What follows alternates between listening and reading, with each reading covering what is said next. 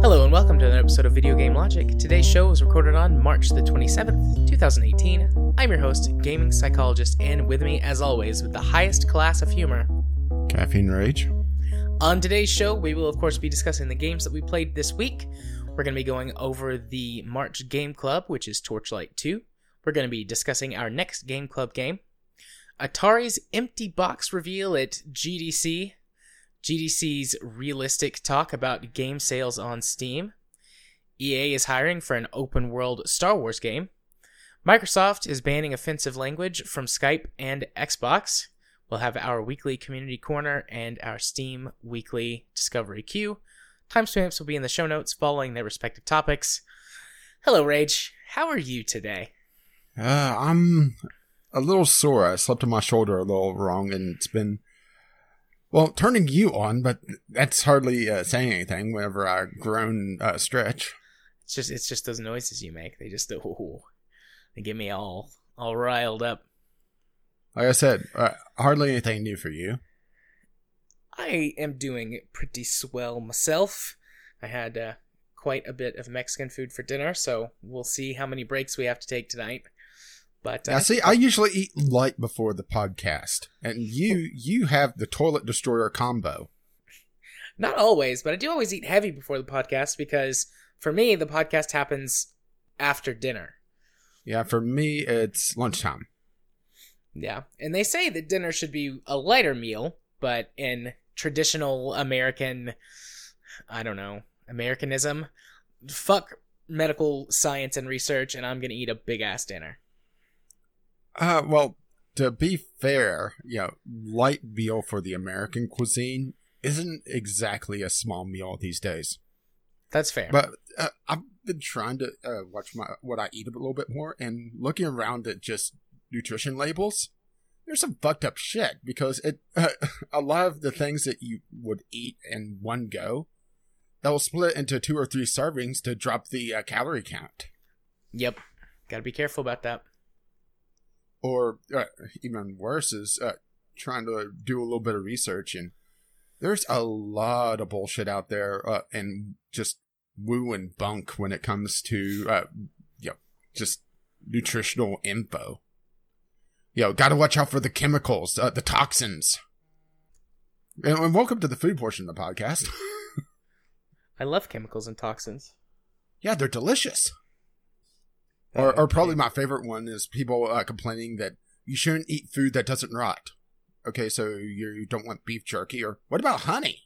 Honey doesn't rot ever. Yeah, honey doesn't spoil. If you follow that logic, that's the only thing you can eat, right? Honey, because hun- beef jerky can go bad after a while. It lasts, you know, it's got a long sh- shelf life, but it does eventually go bad. Yeah, Honey just crystallizes, and then you can heat it up, and it'll become honey again. yeah, but see, you're not supposed to eat anything that doesn't rot, which I realize is a double negative, but eh.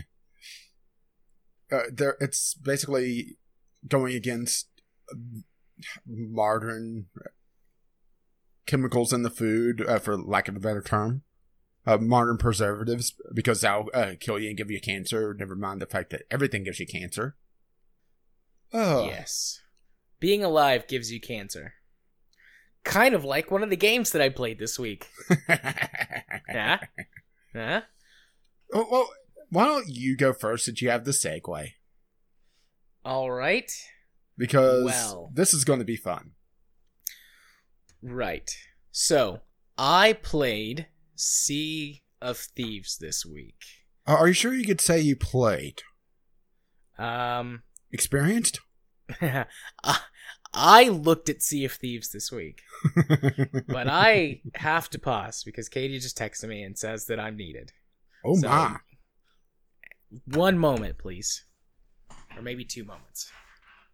Huh, that quick, huh?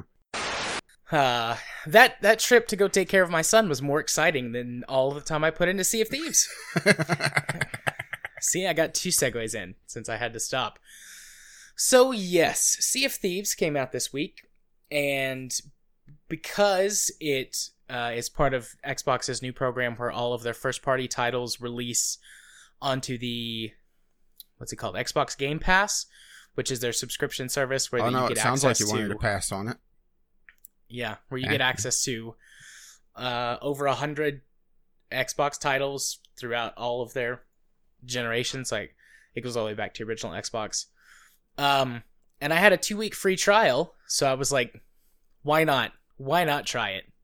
Um, especially after I had seen like the first early reviews, uh, saying some negative stuff about it.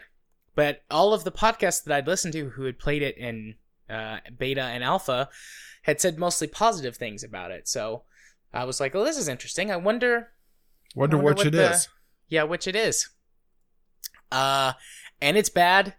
It's real bad. Um, before I get into it, I will make one caveat. This game is designed to be played primarily as a multiplayer experience. And for most of my time playing it, I played single player. I put in about five hours total. Uh, I played three hours solo, about an hour in the random party queue system they have. It's not really matchmaking, uh, it's just like a party finder. And then one of my friends from high school that I'm still friends with on Xbox Live because I've never ever cleaned out my friends list was like, "Hey, I don't, don't know if you remember me or not, Jared, but I see that you're playing a game, and I too have this game. Would you like to play together and catch up?" And so I spent an hour playing with Ryan.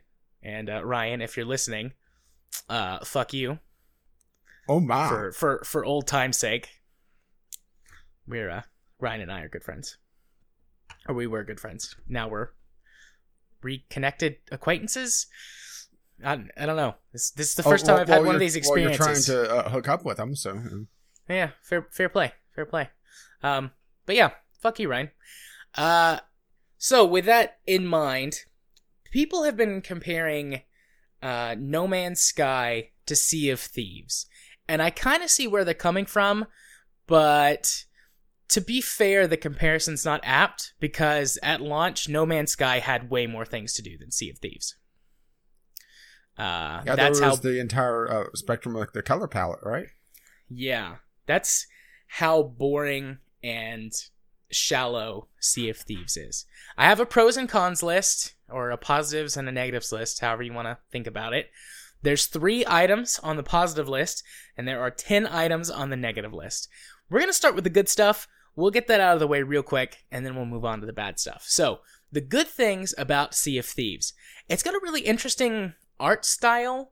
Um, they they did go stylized for uh, like characters and some of the stuff in the environment, but it's got this really interesting realism to it as well for a lot of the inanimate objects. It's really difficult to explain, and you would think that it would um, clash thematically, but I don't know how they've worked it together. But the art style is is really interesting and unique. Just how it blends realism and cartoonish, um, almost caricatures of pirates and people from uh, the 16th, 17th century, you know, roughly in there. Mhm. Um, and it, it just was really neat. Um, and I had seen a lot of the beta stuff and the like the E3 footage and whatnot, and that really focused a lot more on the cartoony aspects of the game, not taking any time to really go and just like look at the textures. You know, there weren't any wall, wall lickings or anything like that, so you didn't really pick up on that realism aspect of it. But I thought it was nice, and it, it worked really well. Uh, that's one of those things that I think devs have been getting better at over the years, just because uh, of console games. And this game is primarily developed for Xbox One and Xbox One X, and then they released it on PC as well through the Microsoft or the Windows Store um, as part of their Play Anywhere program. So that was nice to see. Uh, and as sort of an extension of that, but it was so good, I put it as a separate point. The water looks amazing, not only in terms of its actual look, um, it looks like water from the Caribbean in color and in texture. Um, I've been to the Caribbean a couple of times. Um, but it also looks like real water in the way that it flows and the way that waves go up and down and break across uh, for example, the bow of your ship, or beaches, or uh, harbors and things. They nailed it. Um, this is probably the best video game water I've ever seen, and props for that because water is difficult to to map and requires a ton of processing power to to get to work right. So, Well, when You know. they uh, don't put any content in the game, they have extra processing power. It seems. Indeed, but but credit credit where credit's due. I'll give them that on water. Uh, and then when it comes to the actual sailing mechanics, this is the third positive thing, the last positive thing. The sailing mechanics are awesome. They're th- the appropriate mix of realistic, but also video game um, Logic. arcadey. Uh, so you can do things like sail directly into the wind. Um, if you don't give a shit about learning the actual uh, finer points of sailing, uh, and, and it lets you do that. You move slower, like you take a movement penalty for sailing directly into the wind. Um, but you know they'll let you do that. They'll let you, um, if you're sitting still, they'll let you slowly turn your ship around so that you don't run aground or something like that. Uh, which is nice for you know again if you don't want to learn the finer points of sailing. But uh, Well, I'm sure that have- they teach you, right? Right. I, I know the answer to this, by the way. we'll get to that. Uh, the finer points of sailing, though, for example, tacking. In case you're unaware, uh, well, first of all, sailing, hydrodynamics and aerodynamics are very similar. Um, and there's this process in sailing called tacking, which is a way that you can sail into the wind. Um, you don't directly sail into it, you sail at an angle, but it utilizes uh, the exact same properties that wings do to create lift. And essentially, you turn your sail into a vertical lifting body so that you're pulling the ship along by the differences in pressure uh, caused by the wind moving over the sail.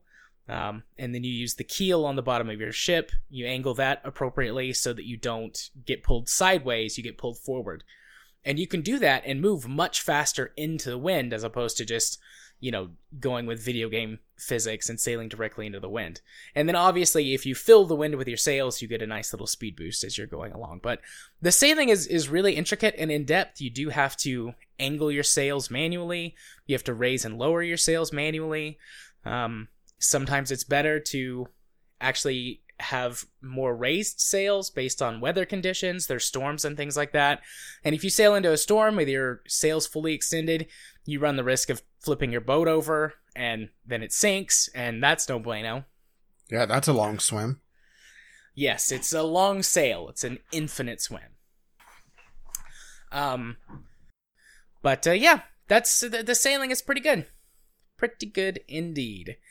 And then it all falls apart. So you're playing Sea of Thieves. You, you start playing Sea of Thieves, and the three things that I mentioned above keep you somewhat to mildly interested for around an hour. And then you're like, okay, well, what is there to do in this game? And we will start from the beginning. When you launch the game, when you quote unquote create your character, there are zero customization options, period. There's a little randomizer you can hit that will give you uh, six um, six pirates to choose from, and you can hit the randomizer and you'll get six new pirates. But after I hit the randomizer about four or five times, I started to see the same pirates from before. So, no character customization, no character creation. You just pick one of the random pre designed options, which, not the worst thing in the world. I could live with that if most of the rest of the game was better. Then you're given a choice between two ships. There is the Galleon, which is a larger ship that's designed to be played with three or four players, and there is the Sloop, which is a small ship designed to be played by one or two players, but really they mean two, because playing this game solo sucks balls. Then beyond that, there is no character progression. Zero character progression at all. You there's no RPG sort of leveling up. There's no um, skill unlocks. There's no nothing. What you start with is what you have for the entire game. And you do earn rewards for completing missions. You earn gold, uh, which lets you buy cosmetic items, uh, and you earn Reputation, which unlocks more difficult missions to play, which gives you more gold. But there's no progression at all. Uh, and the cosmetics are ridiculously overpriced. The cheapest cosmetics take about 10 missions, 10 completed missions to get, uh, which, if you were playing with four players, this is a little bit of an estimate, but if you're playing on with four players and your ship wasn't constantly being sunk by other players, which it is, but you know, in a miracle world where that hap- or where that doesn't happen, that would take you about three hours of gameplay, two to three hours of gameplay to get those low level cheap cosmetic items at like the 1500 to 2000 gold mark. And there are cosmetics in this game that cost like a hundred thousand gold. Well, I'm sure that there's microtransactions to make up for this. There's not yet, but there's gonna be. Uh, I believe they said that they were not gonna put microtransactions in the game until the three month mark. I don't know if anyone will be playing this game in three months, but I mean the well- economy. Well, I wanted Sorry, to ask you a question because I've been poking around on this, uh, especially after your initial complaints that, that I've heard. Uh, uh, primarily on Twitter, but also playing a bit together uh, over the last couple days. Yep. And there's been some people saying that, well, for one, that this is an early access game in disguise, but the other uh, kind of defenders of this game, when they're they are do exist, which is a little surprising, but I, honestly not that really, is that this is more of a pen and paper RPG in a game where you make your own game in the game. And what are your thoughts on uh, people defending the game on it being a built as a sandbox solely without much content, and you are the content? Okay. Maybe. Um. But the thing is that they don't bill it like that on the marketing. They bill it No. as an RPG, and well, technically it's an RPG, but it doesn't have any RPG systems in it. Right. Yes. Uh, that's what I was going to say. I, technically, I could see someone being like, yeah, you're supposed to make your own fun and be a pirate and put your own stuff together. And okay, sure, that's fine.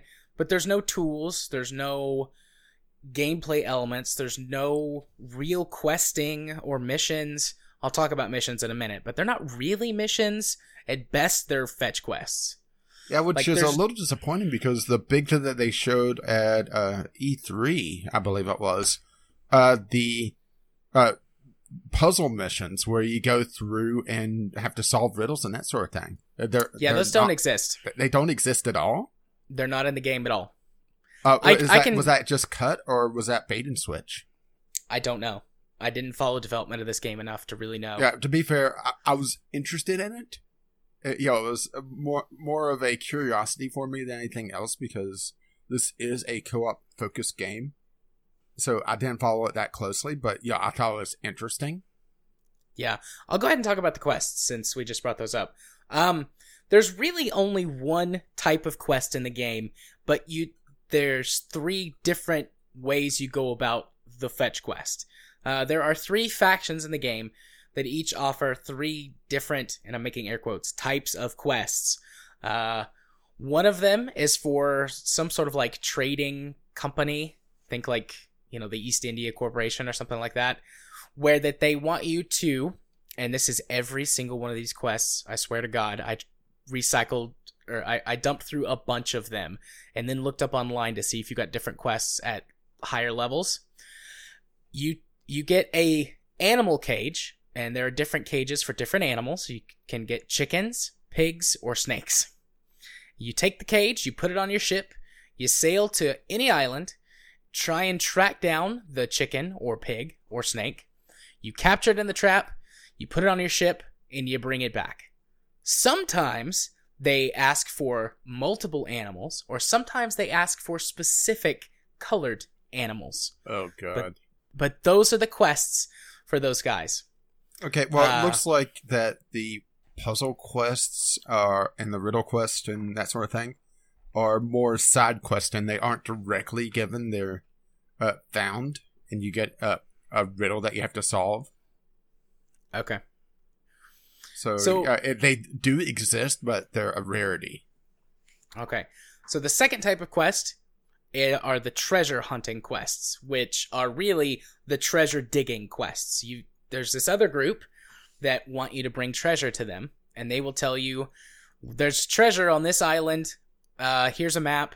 The treasure is roughly in this place on the island, and it's highlighted on the map. You sail to the island where the treasure is, dig in the highlighted area until you find the treasure chest, put that on your ship, take it back, and give it to the guy. Quest complete. Then there's the third type of quest, which is there's this weird, like, cult or something, like a voodoo type cult. Uh, and they want you to hunt down and kill skeletons. And you're like, awesome, combat. But what it is, is you go to an island where they tell you some skeletons are, you kill the skeletons, you collect the, the shiny skeleton skull that is like from the leader, you bring that back and you turn it in. And those are the only type three types of quests in the game until you get to the end game, which is something about going and fighting the kraken. And I looked that up, and there's not actually a kraken. Uh, they're just tentacles that pop out of the water, and if you swim down into the water, there's no kraken. And you shoot the tentacles with your ship, and you kill the kraken. And that's the end game after like 80 levels of progression. And here I thought you would be excited about tentacles. Not nope, not like this. So yeah, that was one of my one of my negative points. Boring, repetitive quests. Well, okay, another question for you. This may pop up another uh, one of your points. We'll, we'll see. I- I'm sorry to interrupt you, but I think this is more interesting. You're fine. Uh, do you think this suffers from being a YouTuber slash uh, Twitch streamer bait game where it's more focused on the personalities of the gamers, and they decide to build off that instead of putting content into the game? That is difficult to say. I mean, I realize I- this is closer to uh, the whole idea of a pen and paper uh, style game once again, but uh, th- this just keeps seem uh, seeming like well, the term I used before for this is PewDiePie bait. I would solidly classify that as a maybe. Um, there's so little in this game. Like streamers have to have s- something to be able to go off of, or they're just going to be sitting there talking about whatever. Which I get that some people like that, and that's you know I mean, it works for us. that's just a, that's just a style. Yeah, but most streamers have something that they're doing. About the only thing that I could think that would be fun to watch is if you're watching a crew of Twitch streamers who are actively pirating other players. That's about the Uh, in- only time uh, the game character. gets right. Yeah, that's about the only time the game gets mildly interesting is when you're fighting pirates and you manage to not get ganked immediately. Uh, but we'll I'll get to that. The the next point that I skipped over to go talk about quests because there was a good segue was that there are absolutely no tutorials in this game at all for anything. Um, there are a number of gameplay skills that just sort of transfer intuitively because it is a first person game, so the combat plays out how you would expect it to in a first person game, and interacting with things plays out how you would expect it to in a first person game. But if you are not, if you're someone who saw this and was like, ooh, pirates, I like pirates and are not a big video game player, you're to be lost. It took me like 15 minutes to figure out what I was supposed to do uh, at the very like at the very beginning of the game, you wake up in a tavern and you've got this like mysterious map in front of you, and you pocket it and you stand up, and that's it. There's no tooltips. There's no hints on the ground. There's no quest that pops up. You can go talk to a couple of NPCs that are in the bar, but they don't tell you anything helpful. They're just like you can just be like, "Hey, how's the grog here?" And they can be like, "Oh, it's good, great." I'll see ya. It's well rendered. Uh, It's uh, the best grog outside of uh, Final Fantasy 15 rendered in video gaming. and then you walk outside and you spawn on random different islands. Every time you die, um, you spawn on a random island. So I did all of the islands that you spawn on, as far as I know, are available from the start. And there's no map. There's no nothing that you can pull up and look at. The only map that you have is actually on your ship to view the entire sort of area where all the islands are in Mhm. the ocean. Um, and then when you're given like a quest map, it's an like a physical item that you pull out and you look at, sort of Minecraft style or whatever, where the map is. You know, you actually look down, and you've got your map. Um, so you don't know where anything is on the island. You don't get any text that says go find so and so to get your first quest. I just sort of started walking around and talking to everybody, thinking surely someone will give me something. And then eventually I stumbled on one of the people that gives quests. Uh, and I got my first quest and had to figure out the entire system uh, without any tooltips or. Well, I'm glad that they at least teach you- teach you how to sail. Yeah, I had to figure out how to sail without that either. And there was a lot of trial and error in that. Um, And a lot of ganking. Yep, there was ganking. Um, a lot of ganking. I'll talk about that in a minute too. So the sailing, using it the first time, like I said, it feels is real, fairly realistic based on what I know about sailing.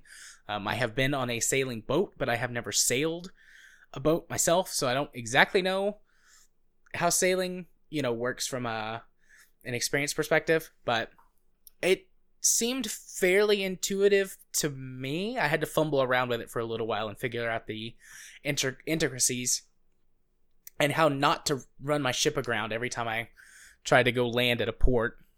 That happened a lot. Uh, coming in way too fast. You can do this neat little trick with your anchor where that you can drop the anchor and do like a drift 180 type turn um, which is useful like one time, and then it takes you like 10 seconds to really anchor back in.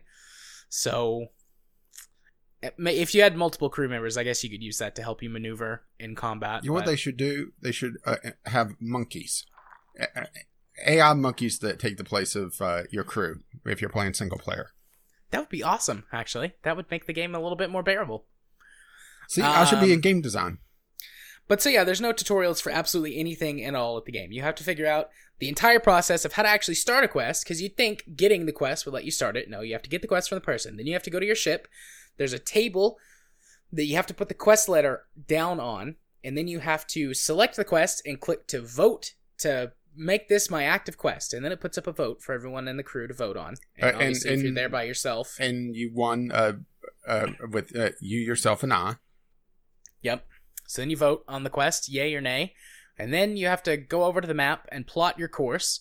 And then you have to go up and sail your ship. And you can't look at the map while you're sailing. You have to stop sailing and go back down into the cabin to look at the map. It's like, God, On- dang it, I forgot. Uh, where am I supposed to go?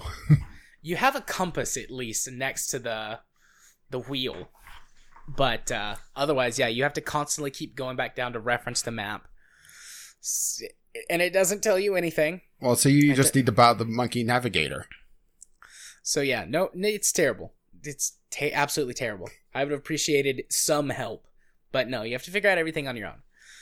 Um, so then after that, you're sailing to a place, and sailing takes goddamn forever. It's all right, like I said, for the first hour or so, because it's like, wow, this is neat and nifty, and then it's just like, oh my god, this is so tedious. It's so tedious with nothing to break the monotony except encounters with pirates, which are other players. So, Sea of Thieves is 100% PvP. There are no safe zones, there are no PvE zones. You can get ganked going to turn in your mission. Um, someone will be holding the treasure box, and pirates can kill the person holding the treasure box, steal your treasure, and run away. And then go turn that in for a quest themselves, or uh, I- don't know if there's some kind of like mechanic for breaking into a treasure box and taking treasure if it's someone No, else's. they just drop it into the ocean to be massive dicks. I wouldn't be surprised if that's what they did. But uh yeah, my I, I was sank many times by people uh pirating me. And Well, I never You were also any- severely outnumbered. Yeah, there were a couple of times when I did okay, at least on the maneuvering stage.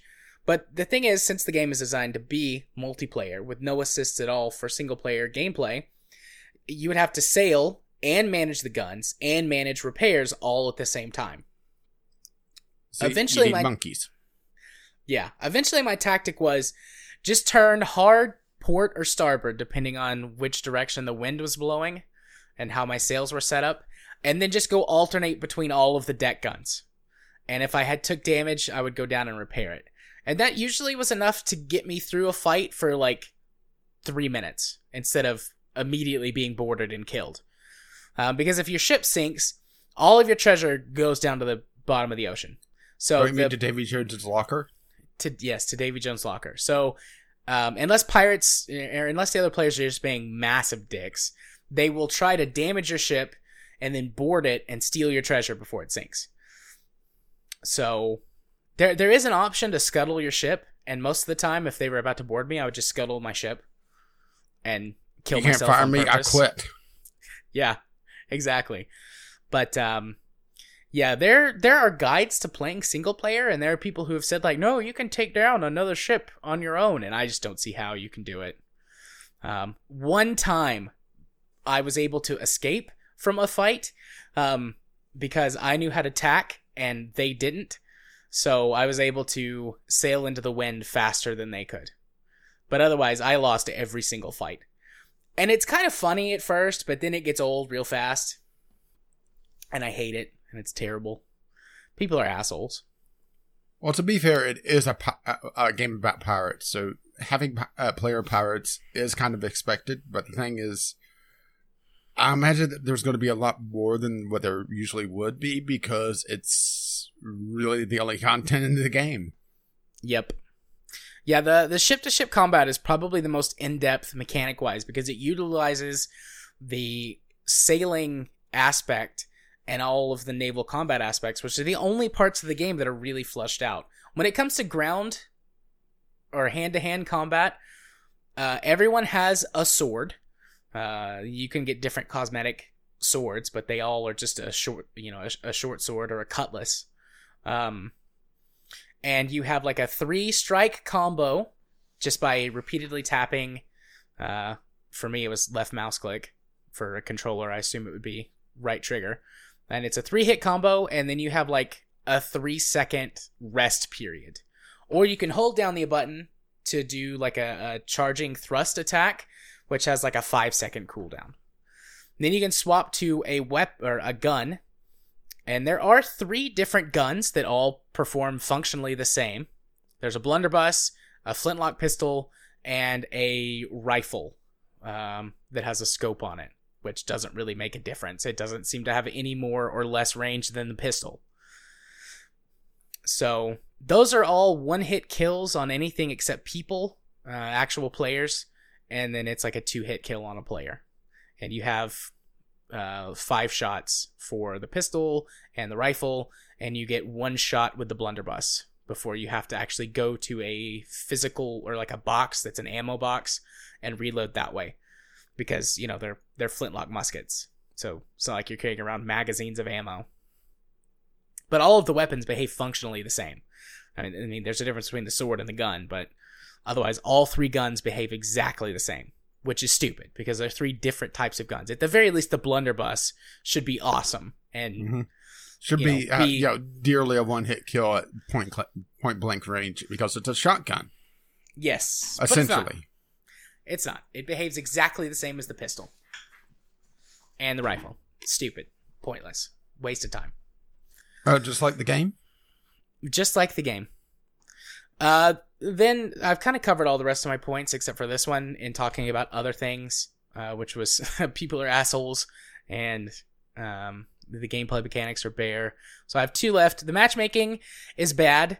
It doesn't seem to differentiate between PC and console players whenever you are uh, partying up. At least not that I could try could tell. I tried forming a couple of parties, but I got really annoyed because one of two things happens, or one of three things happens. Oh boy. You get a kid who's eh, on voice chat the whole time until you mute them, and then you don't know what they're saying, and you hate them, and you want to strangle them in real life. Then you just you get someone you get someone who doesn't talk at all but seems to know like where everything is and is just constantly like spamming the quick chat feature like come on let's go get the treasure. Come on let's go get the treasure and you want to strangle them in real life or you get someone who all they want to do is to be a pirate they don't want to do any of the quests or anything else they just want to be a pirate and they get mad at you if you want to do anything else and you want to strangle them in real life for that um, the most fun I had in the game was, Was when I uninstalling? played. okay, the second most fun I had in the game was when I played with my friend Ryan, and we played for about an hour. We spawned with a sloop. Um, we hopped on, and we did one quest, and the rest of the time we spent sailing around, uh, and talking and catching up on life with each other. And that was the best part of the whole game. Was not really playing the game, just having it as a, uh, you know, like Chat room. a meeting point. Yeah, a chat room. It, that's That was kind the of most what fun I WoW had in the turned whole into. Uh, whenever I was uh, towards the end of my WoW career, I guess would be the well, lack of a proper term, was treating it as basically a chat room for what was left of my guild as people started dropping off and people that I absolutely hated started coming in. Yeah, but that was that was the most fun I had with the whole game was just talking to my friend. And you know, on the one hand, thanks Sea of Thieves for letting me catch up with an old friend. Uh, on the other hand, your game sucks and it's terrible, and I'm never gonna play it again. I do have one one last thing that might be being fixed. Um, it had some performance oddities, performance issues on PC is the wrong word because I, I wasn't experiencing glitches or anything. But aside from the motion blur option, nothing really seemed to affect anything. Turning any of the detail options, or there weren't very many. There were like five options uh, on the PC side. But uh, is anti-aliasing, motion blur, texture quality. Oh, and it did one of those stupid things where it used like instead of being like low, medium, high, ultra, Oh, it was like it was like mythic, legendary, rare. I was like, what is this bullshit? Well, see that they didn't put any loot in the game, so they have to use those labels somewhere. Of course they do. But I don't remember what the one of them was resolution. So resolution, anti-aliasing, post-processing effects, motion blur, and one other one. And it didn't matter what you did with any of the effects except motion blur. It didn't change the look of the game, and it didn't affect my frame rate at all, which was a fairly steady 70 FPS. Um, so I, it has that going You for know, it, I guess. uh, based on everything that I've seen with how the game plays, part of me thinks that this may have been at least at some point, uh, at least a VR compatible game. Uh, you know, especially with how they handled the quest, you know, putting the uh, scroll down on the table and having everybody gather around and look at it. yeah. It it looks so much like a VR game, only without the VR controls. Do you think this would have been a more interesting game if it was VR? I think so, because a lot of VR games wind up light on content to really hone in on one or two aspects of the VR being like the thing. And if this was a VR game where that there was no PvP element at all, you just teamed up with your buds, manned a ship, and like Uh, basically some a, skeletons uh, or found some treasure. Tall ship combat version of Star Trek. yeah, Uh, the Star That- Trek simulator. that would probably be pretty great. Actually, that that would that would probably be pretty good. Or even if it was just that without the VR, if they really focused in on the PVE portions of the game, that would have given it some more points in my eyes. Yeah, it just seems But- like everything that I've uh, looked into about this game, uh, it looks like they changed directions at some point, and they had to drop a lot of their content because uh, it's too light on content to justify the long development time. Because this had a couple of years after it was shown, and usually Yeah. games have a pretty long build up before they're shown. So, yeah, Yeah. I would say probably a three to four year development time at least. And, Yeah. and there was a big change in just the graphical quality between uh, the two yeah, E3s that they showed this game at. So I imagine that they had to do some sort of focus change. And I, in a couple years, there's going to be some sort of story coming out about this game uh, from behind the scenes where it's very Spore like, where the, the team got div- divided on, uh, you know, uh, the direction they took, they wanted to take the game, or the uh, uh, the producer uh, decided that they wanted to focus on one particular aspect, something along those lines. It wouldn't surprise me if we get some sort of story like that. Yeah, I wouldn't be surprised either. I don't. This game is bad. It's just bad right now. Um, I don't know what it would take to make it good.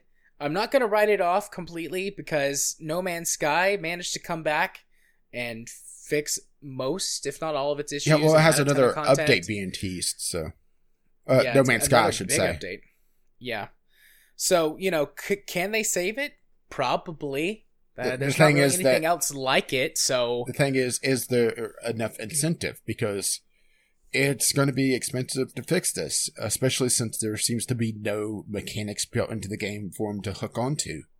So they're going to have Yeah. to build from scratch. And honestly, based on how they patched the game, where to patch the game, it was a complete re fucking download of it, uh, according to the Yeah. news articles I've read. Yep, twenty, uh, almost twenty gigabytes on PC, which was the the full download is almost twenty gigabytes. Yeah, Uh, it, then- it tells me that either they're rushing in panic mode to try to fix basic issues before even tackling any sort of content uh, roadmap. Which didn't they say that there wasn't a content roadmap? They were kind of winging it. Yeah, they said that the the only thing that they really had planned, aside from bug fixes and something along the lines of ensuring that players have the best experience possible at launch, the, Sorry. the the only thing they were planning on doing was turning on microtransactions at something like the three month mark, and they had announced one piece of DLC where you could get a pet. Uh, hey, it's the uh, monkey companions for when you're uh, the only player left. Yeah, except the pets don't do anything; they just follow you around, and you can launch them out of cannons for funsies. Well, to be fair, everything else in the game seems to be cosmetic. I wish I could launch myself out of a cannon directly into a wall and die. Well, you can't with that attitude. Yeah, I'm I'm probably never going to play this game ever again. I have something like 10 days left to play it for free because of my trial for the Xbox I mean, whatever. if they add more content, I could definitely see where it could be fun. But Yeah. uh, maybe it's just the type of players that we are. We we need the systems in the game to latch onto. We're we don't have big enough personalities uh, to be able to be able to go onto a blank slate and be absolutely insane. But then yeah, but again, that's not uh, true because there's lots of games we both play like that. So I, I mean, hell, uh, uh, for a while, uh, this uh, shows you the kind of the culture of the Twitch streamer. It makes me think that this was designed around Twitch streaming in mind. Never mind the fact that was it both their E3 uh, uh, showings that, that they focused pretty much on streamer personalities or streamer like personalities. yeah, as part of their demo video, they What- did what should have been a fake flag, scripted. But Yeah. uh, but for quite a while on Twitch chat or for Twitch, uh, VRChat was in the top ten most streamed game or most most watched game, which is literally just a chat room. So of uh, people just interacting and creating crappy memes. So yeah, the blank canvas approach definitely uh, does work. Yeah. This game does suffer from one of the things that I said back when No Man's Sky first released. If this game was really cheap, like 10, 15, maybe even $20, or hell, if it was free, it feels like a free to play game. If it don't was don't at- insult Warframe like that. if it was at that price point, I could forgive a lot of these issues because the buy-in is so low that it's got enough to offer two or three hours if you've got a good group of friends, maybe like four or five of gameplay, and then you could check back in on it every once in a while and see what it's done. But at you know full retail price of sixty dollars plus tax, if you buy the game, it's just not worth it there's just not enough there. You're absolutely being ripped off at that price point. Honest, uh, if you got it through the through Xbox Game Pass, then it's a little distraction, but at least with Game Pass, you have access to a lot of other better games. So As in all of them. yeah, as in all of them. But yeah, if you were considering buying this, just don't. It's not worth it. So yeah, that was So, uh, uh, what, thirty minutes. Uh, actually, closer to forty-ish. Uh, so your final verdict is no, sir. I don't like it. No, sir, I don't like it. Not one bit. What about you? Did you play anything worthwhile this week? Uh, yeah, but let's talk about some other things first. Nice. I see what you I see what you did there. Uh, so I didn't do the Sunday sampler this week because pretty much everything I had current uh, was kind of shitty. So let's start off with Evil Cogs. Now you may be looking at this and think, how could this be shitty? I mean, it looks like Limbo. Well, Well, that's why it's shitty. Although I don't like games like that, so well, well uh, I went into this expecting it to be a platformer. It's not. This is essentially if you combined Limbo and Flappy Birds. And no, I'm not making that up. In order to move, you tap in one of the direction keys. Well, let's put it this way. Uh, uh, you talk about uh, red flags during uh, the development of Sea of Thieves. The red fucking flag that I was going to hate this game loaded up, and it says tap to unlock. Oh no. Yes, this is a mobile port and a really shitty mobile port as that as well because the store is still in the game. In order to uh, progress, you have to get a certain amount of stars. Which hey, guess what? There's three stars for every level to earn a currency to unlock packs of levels. Which the mobile game is a free game, and guess what? There's a microtransaction to be able to buy the currency. Oh no. yes. So you can imagine why I didn't want to cover this. Usually, even if I'm playing a shitty game, it has to be a at least uh, somewhat enjoyable enough to be able to play enough for me to really be able to say something about it. And this was just so fucking irritating because it's Flappy Birds and a extremely claustrophobic level design where there are spikes. So you either tap uh, very quickly to, or yeah, uh, at a very specific rhythm, or you die. And there's no gamepad controls whatsoever. It's literally A and D for the controls, and that's it. That's no good. I mean, it, I mean, plus side for it, it is a very pretty game, and it may get a few sales because it looks like Limbo, and it, uh, yeah, uh, may scratch that itch for somebody that wants to play a Limbo style uh, adventure game. But oh, I absolutely hated this. Any thoughts? Because uh, I'm going to go through my games fairly quickly because I didn't play these very much. One for a very good reason, one for a very shitty reason, and the other two because they kind of sucked. Yeah, and I don't have any questions on this. It's not the type of game that I'm into. I mean, I wanted to give. you said, I mean, I gave it a shot. I, I gave it Yeah. more than its fair shake. And the thing is that it's just the fact that they used a Flappy Bird style control uh, method where you tap and it jumps up and then it comes back down. It, it controls horribly in the claustrophobic environments, the the level design of Limbo. yeah, Ugh. yeah, I'm not not interested in that. You can feel free to move on. Okay, and uh, move on I shall to Synthetik. This is another game I tried out. I actually had this uh, last week, and I was digging uh, back in my backlog a little bit, trying to find something. I could see how people would like this, but I absolutely fucking hated it. Okay, well, let, us uh, borrow your model where there's actually something in this game that I liked and that's the difficulty settings, where it uses a modular difficulty setting where it has, I believe, 10 different settings that you can turn on and off, and that affects your score multiplier and also your level up because this is a roguelite uh, twin stick shooter. It has a level up progression where as you progress, it, you get experience, and depending on the amount of uh, difficulty modifiers you have turned on, it uh, modifies that for your uh, level up progression. So I actually really like that, and there were some interesting things where you could turn off some of the more annoying features, like the reload mechanic. This is a twin stick shooter, and they used a two button reload mechanic that is just irritating.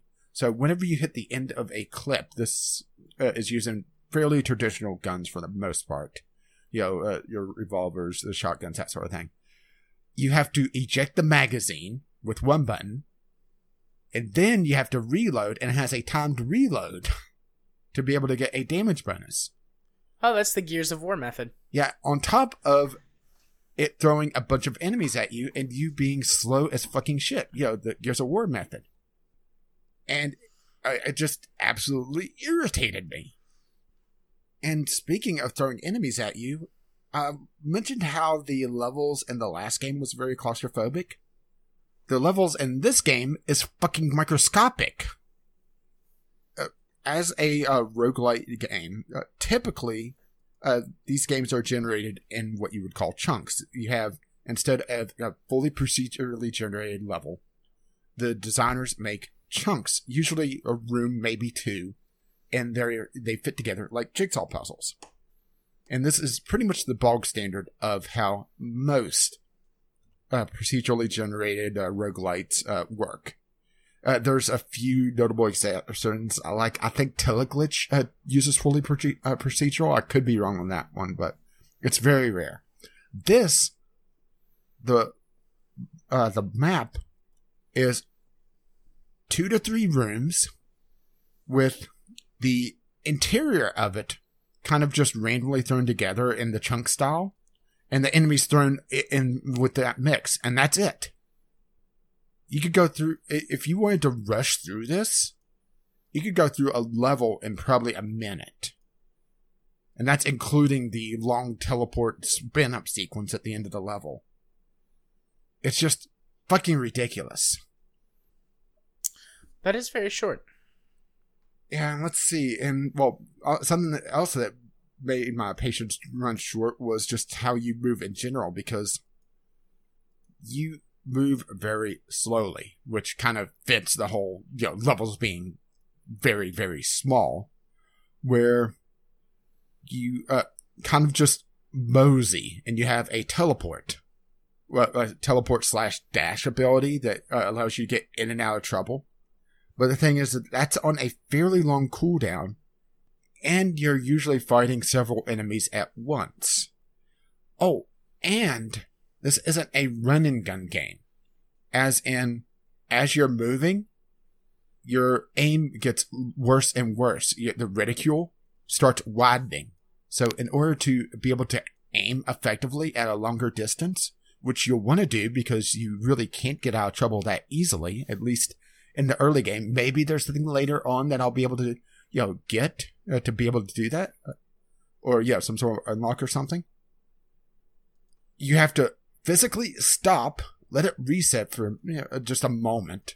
But it's a very flow interrupting movement system where you're moving slowly. You try to uh, pop out of cover, but you have to pop out of cover, stop, shoot, then retreat. And it's just, ugh, it's grating.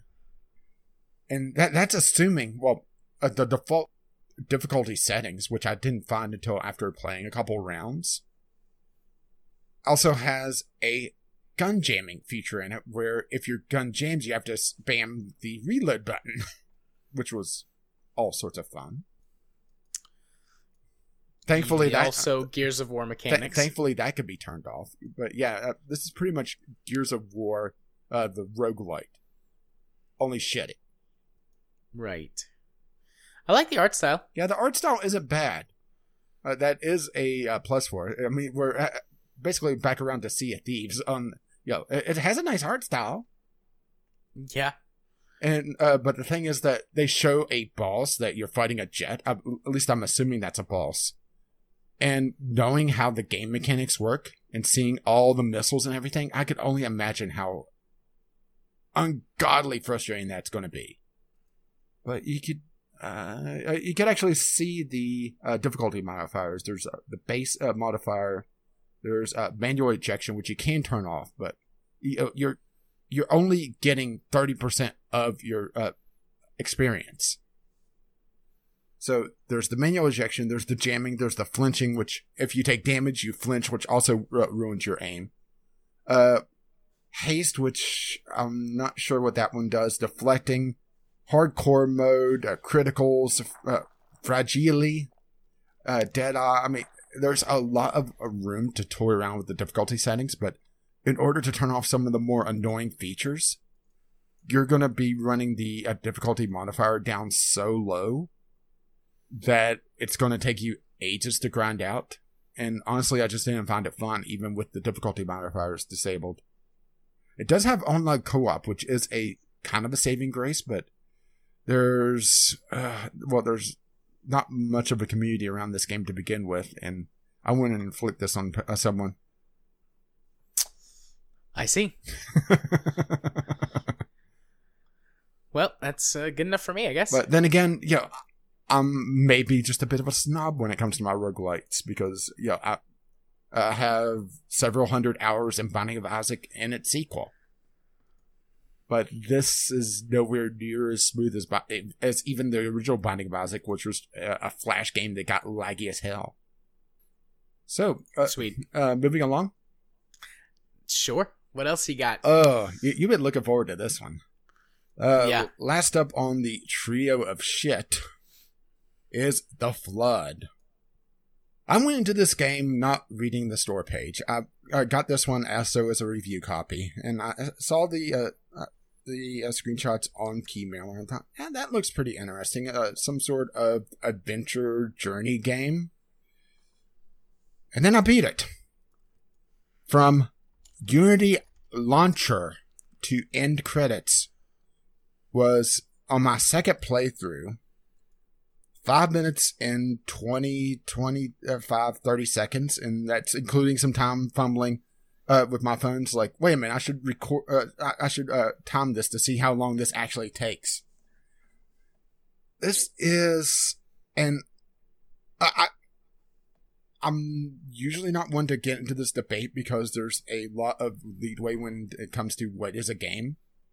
But I will say for sure, this is not a fucking game a walking simulator is more of a game than this because that has an actual fucking experience. This has three scenes that you go through with the world's fucking slowest motorboat I've ever encountered that handles like a shopping cart with a wheel busted while it while it uh, displays uh, messages that looks like it's out of some teenage girl's diary out of, uh, that she scribbled along the margins while listening to listening to My Chemical Romance. Hey, now, I like My Chemical Romance. Exactly. I didn't keep a diary though. and you weren't a teenage girl, as far as I know. Well, not right now, anyways. I mean, uh, the the developer said that they worked on uh, this game for months I'm assuming that includes learning how to code from scratch because there is not that much here. It's got what appears from the screenshots and another cute art style. Yeah, it has. It, looks like... it has a nice art style once again, but it.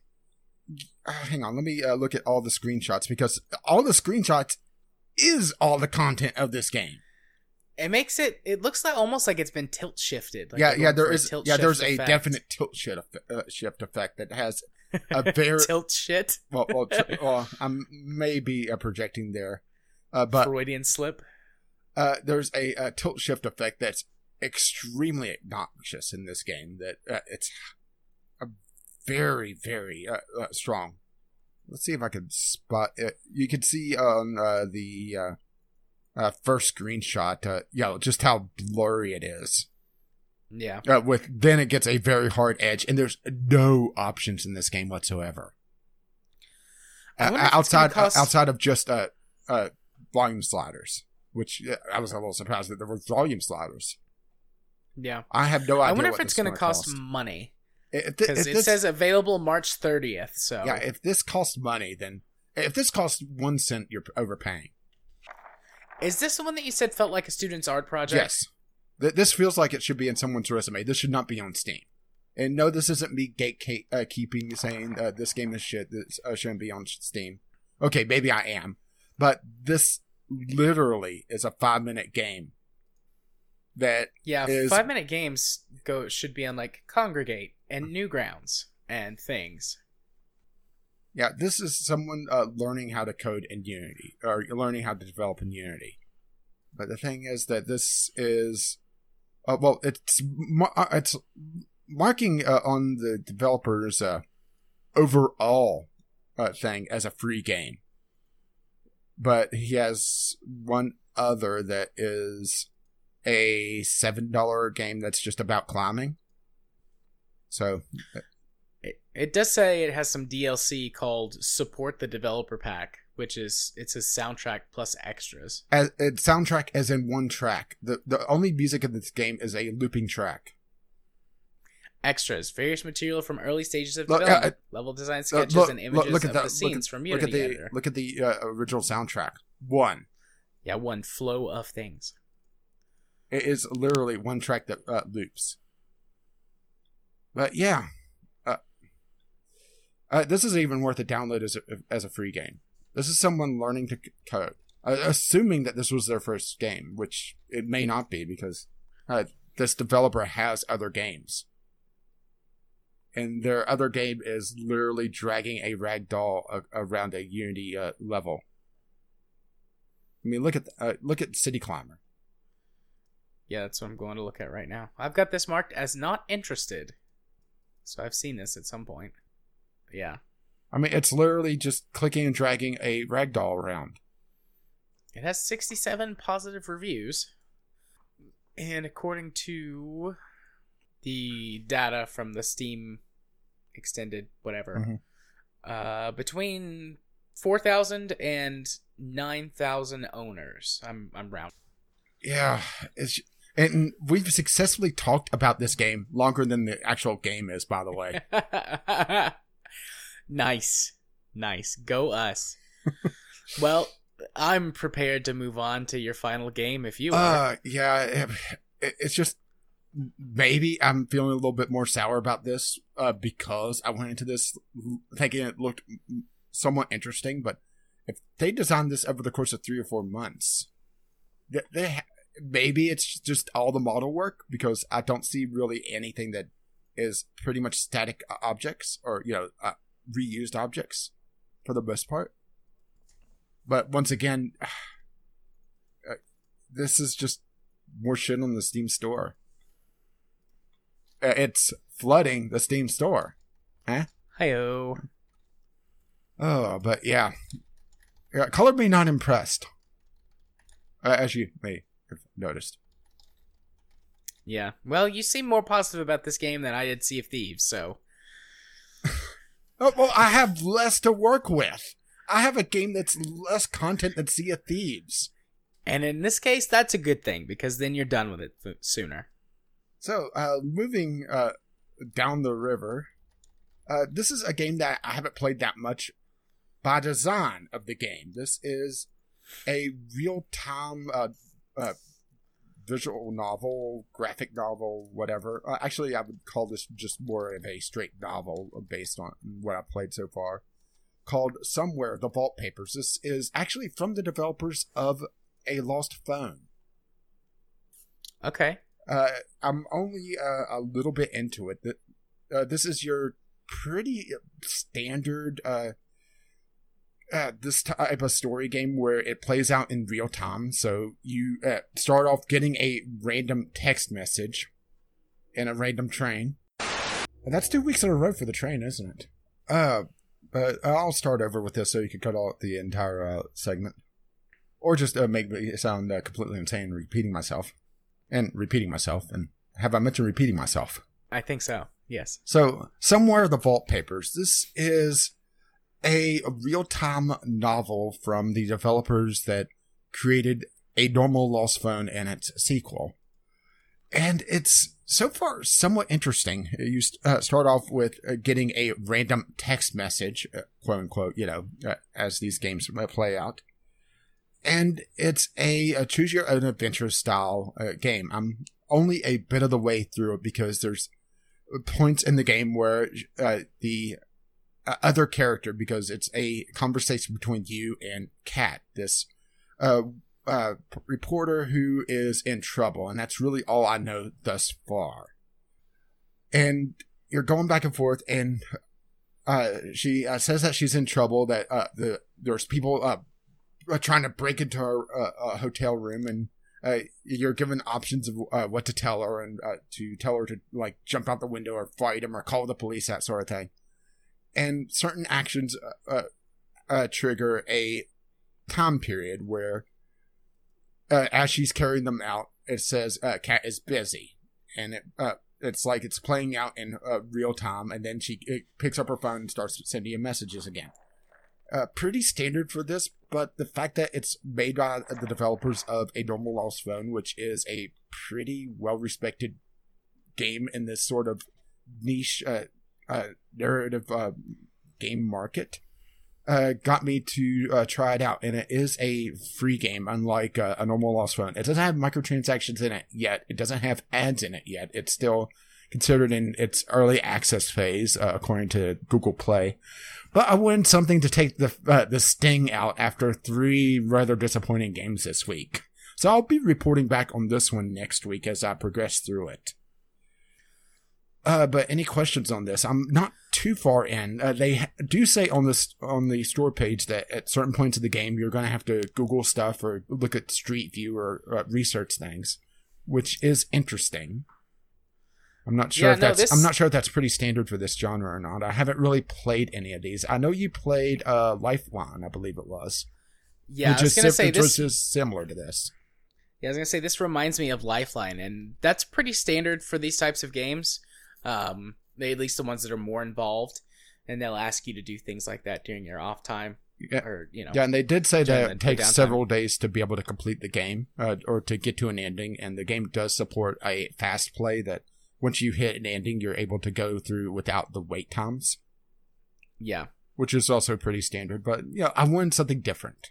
I never really played any of these, and the fact that it's yeah. by the developers of A Normal Lost Phone intrigued me. Yeah, I'm glad to see a couple more of these. There are only a fair, you know, only a few that are any good uh, that I've found on mobile on the mobile market. And after I played Lifeline for the first time, I've searched for games like this because it's a really nice f- way to play through a, a story game on your phone, and and I like the way how that it plays out over the course of several days. Mm-hmm. Um, so I will I will be downloading this and playing it as well. Yeah, so uh, maybe we'll have our own little mini game club. yeah. Uh, speaking of which, indeed, indeed. Oh, excuse me, that one snuck out. Yeah. I'll have to edit that burp out. Uh, very professional. Yeah, uh, but uh, the, the I actually professional. The most professional. Hugely professional. Uh, I I need to go to the bathroom before we move on to our next session. Uh, the toilet breaker section. combo platter uh, uh, acting up. Uh, no, just I drank way too much tea because I talked about Sea of Thieves for forty minutes. So we will take a quick break, and I will be right back, and then we will talk about Torchlight Two. Moving on, though, to our game club for the month of March. Rage, would you care to explain what Game Club is to anyone who may be uninitiated? So, Game Club is where we come together and play a game, in this case, literally, uh, to kind of rectify our diverging taste. And then we sit down and talk about it. Uh, sometimes in great detail, sometimes not. And there will be spoilers up ahead. There's a uh, mean, this is an ARPG, so there's not that much to spoil. This is going to be more mechanics based this time around. But whenever we have story spoilers, well, there you go. yeah, it'll be new to me too, because aside from the opening cutscene, I haven't paid any attention, attention, to the yeah. story at all.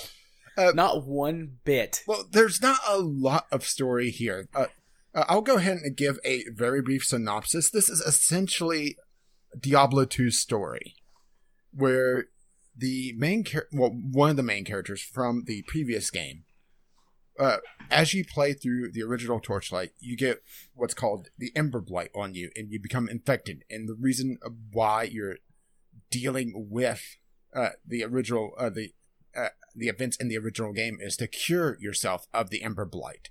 Well one of the playable characters the alchemist didn't get cured and went a little insane. Even though that's kind of questionable because he is also trying to prevent an alternate reality from pouring into uh, Torchlight's reality. That's where all the tentacles are coming from, by the way. Uh, this uh, eldritch abomination, you know, trying to stop Cthulhu. Right. Okay. And that's why he's siphoning all the magic from the various magical guardians to try to repair the torn veil of reality. I mean, that's pretty much the story. And you're just following him and going on misadventures the entire time. So, uh, story right. spoilers are done. Uh, should we talk about uh, the uh, art style of the game real quick, and then we'll start diving into mechanics and what you think of an ARPG? We can. Um, uh, because you, you uh, paid attention to one cutscene. What do you think of the art style of uh, the cutscenes and just the game in general? Uh, well, the cutscene, the the opening cutscene, I, I liked. Um, it was uh like a drawn. A it comic, felt like uh, a hand drawn. Yeah, a comic style. Yeah, yeah, a comic style of cutscene, and I like that. Yeah, it's kind of a uh, rarity these days, actually. Yeah, and it was um, uh, with uh, limited animation. It's not full, uh, fully animated, uh, but it does a, a good job of kind of just drawing you in, and it's a different enough style that it, whatever the cutscene shows up, it's eye catching because the uh, general style of Torchlight is a very exaggerated, uh, large shoulders, large guns, uh, uh ARPG with a uh, very cartoony feel. Yeah, I both like the art style and like the fact that they went for something more stylized. I, this game, you can tell graphically it's dated. Mm-hmm. Um, it released in 2012, uh, and and that shows. But because they went for something more stylized as opposed to realistic, it it seems to have held up. Well, it's the same thing that the uh, old Nintendo 64 games, the ones that are you know very stylized, have hold up a lot more than the ones that tried to be realistic. Yeah. You know, uh, uh, uh Banjo Kazooie has held up better than Mario. Yeah, although Mario is held up okay. Yeah, well, Mar- uh, Mario's technically not human. He- he's a hat. uh, but GoldenEye looks terrible. Yeah, well, I-, I wanted to go for launch titles or you know close to launch titles, and I thought Banjo Kazooie was first year uh, Nintendo sixty four. Could be mistaken on I, that, but I don't. I don't remember. I know Mario was. I I know uh, Banjo Kazooie was early enough that it got a, a, sequel or was close to a sequel. No, it, it had a sequel on the N64. Yeah, so it, Banjo Tooie. Well, I can't remember if it, if it launched uh, before or after the uh, GameCube released because there's always no, it was on N64. Well, well I meant that it uh, was focused on the N64. Uh, but yeah, it's a, a very uh, stylized game, and that definitely shows here and they didn't go for very high fidelity, and you could definitely see that with some of the assets, them being extremely low poly. But the game is not built around sitting around looking at the art assets. It's an action RPG, so there's a lot of movement, there's a lot of fighting, there's a lot of uh, uh, spell effects. There's a lot of explosions and fire raining down from the heavens, and, because that's what I play. Well, when you're not dead when I'm not dead. Yeah, we ran into an issue last night where well, we, I was we played, too squishy. Yeah, we played this um, multiplayer. Well, me exclusively because I played this before, but uh, you uh, found it a lot more interesting in multiplayer and co-op. Yeah, I enjoyed the multiplayer more than the single player. I played it single player a bit, and it's not bad. Maybe like five hours, and it, it's not a bad game. I might play it single player some more. Like it would be it, it runs really well on my laptop because it's not a very graphically intense game and it's from 2012 and my laptop is from 2012 yeah it's from 2012 2013. and it has a requirement of an x uh, uh, an x uh, 86 compatible 1.4 gigahertz or faster processor. Yeah so it, it runs pretty well on my laptop. I think it runs so well might... on a toaster these days. Yeah so I'll keep it around for like trips and things like that to play as a single player game. Uh, where I'm going to my parents' house this weekend for Easter. We're spending a couple of days with them and doing, I don't know, Easter stuff.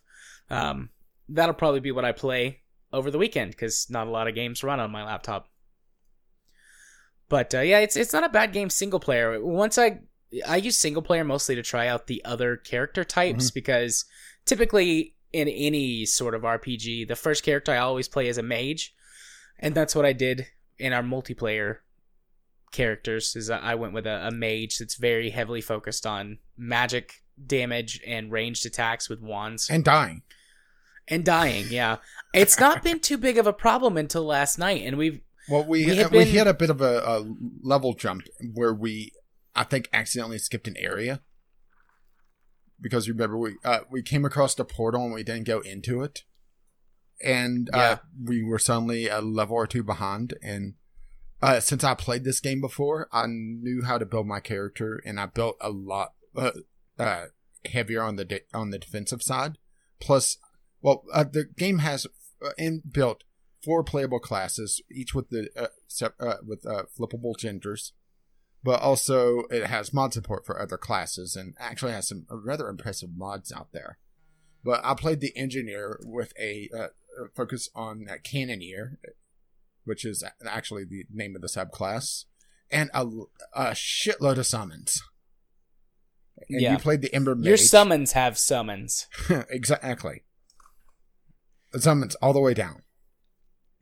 And then yeah, I play an Ember Mage and I heavily focus on the fire spell tree. There's fire, ice, and uh electric. And I've I've dabbled in spells from both ice and electric, but I prefer the fire the best because it's the most DPS focused. And so that's what I do. Is sort of a glass cannon build. And the glass really came out last night. But I have retooled my character to be more defensive. Um, I want to talk for just a few minutes about what I really like about Torchlight Okay. 2 because I'm not a big fan of ARPGs. Yeah, well, Torchlight 2 is the game that kind of converted me into enjoying RP- ARPGs because I never really played them before.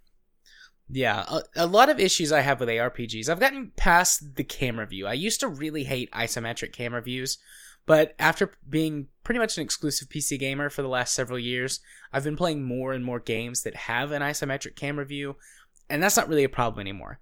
But when it came specifically to ARPGs, they have all felt very complicated, very finicky, and super min maxy. And Torchlight doesn't have any of those problems. It's got four base classes, but any character can use any weapon.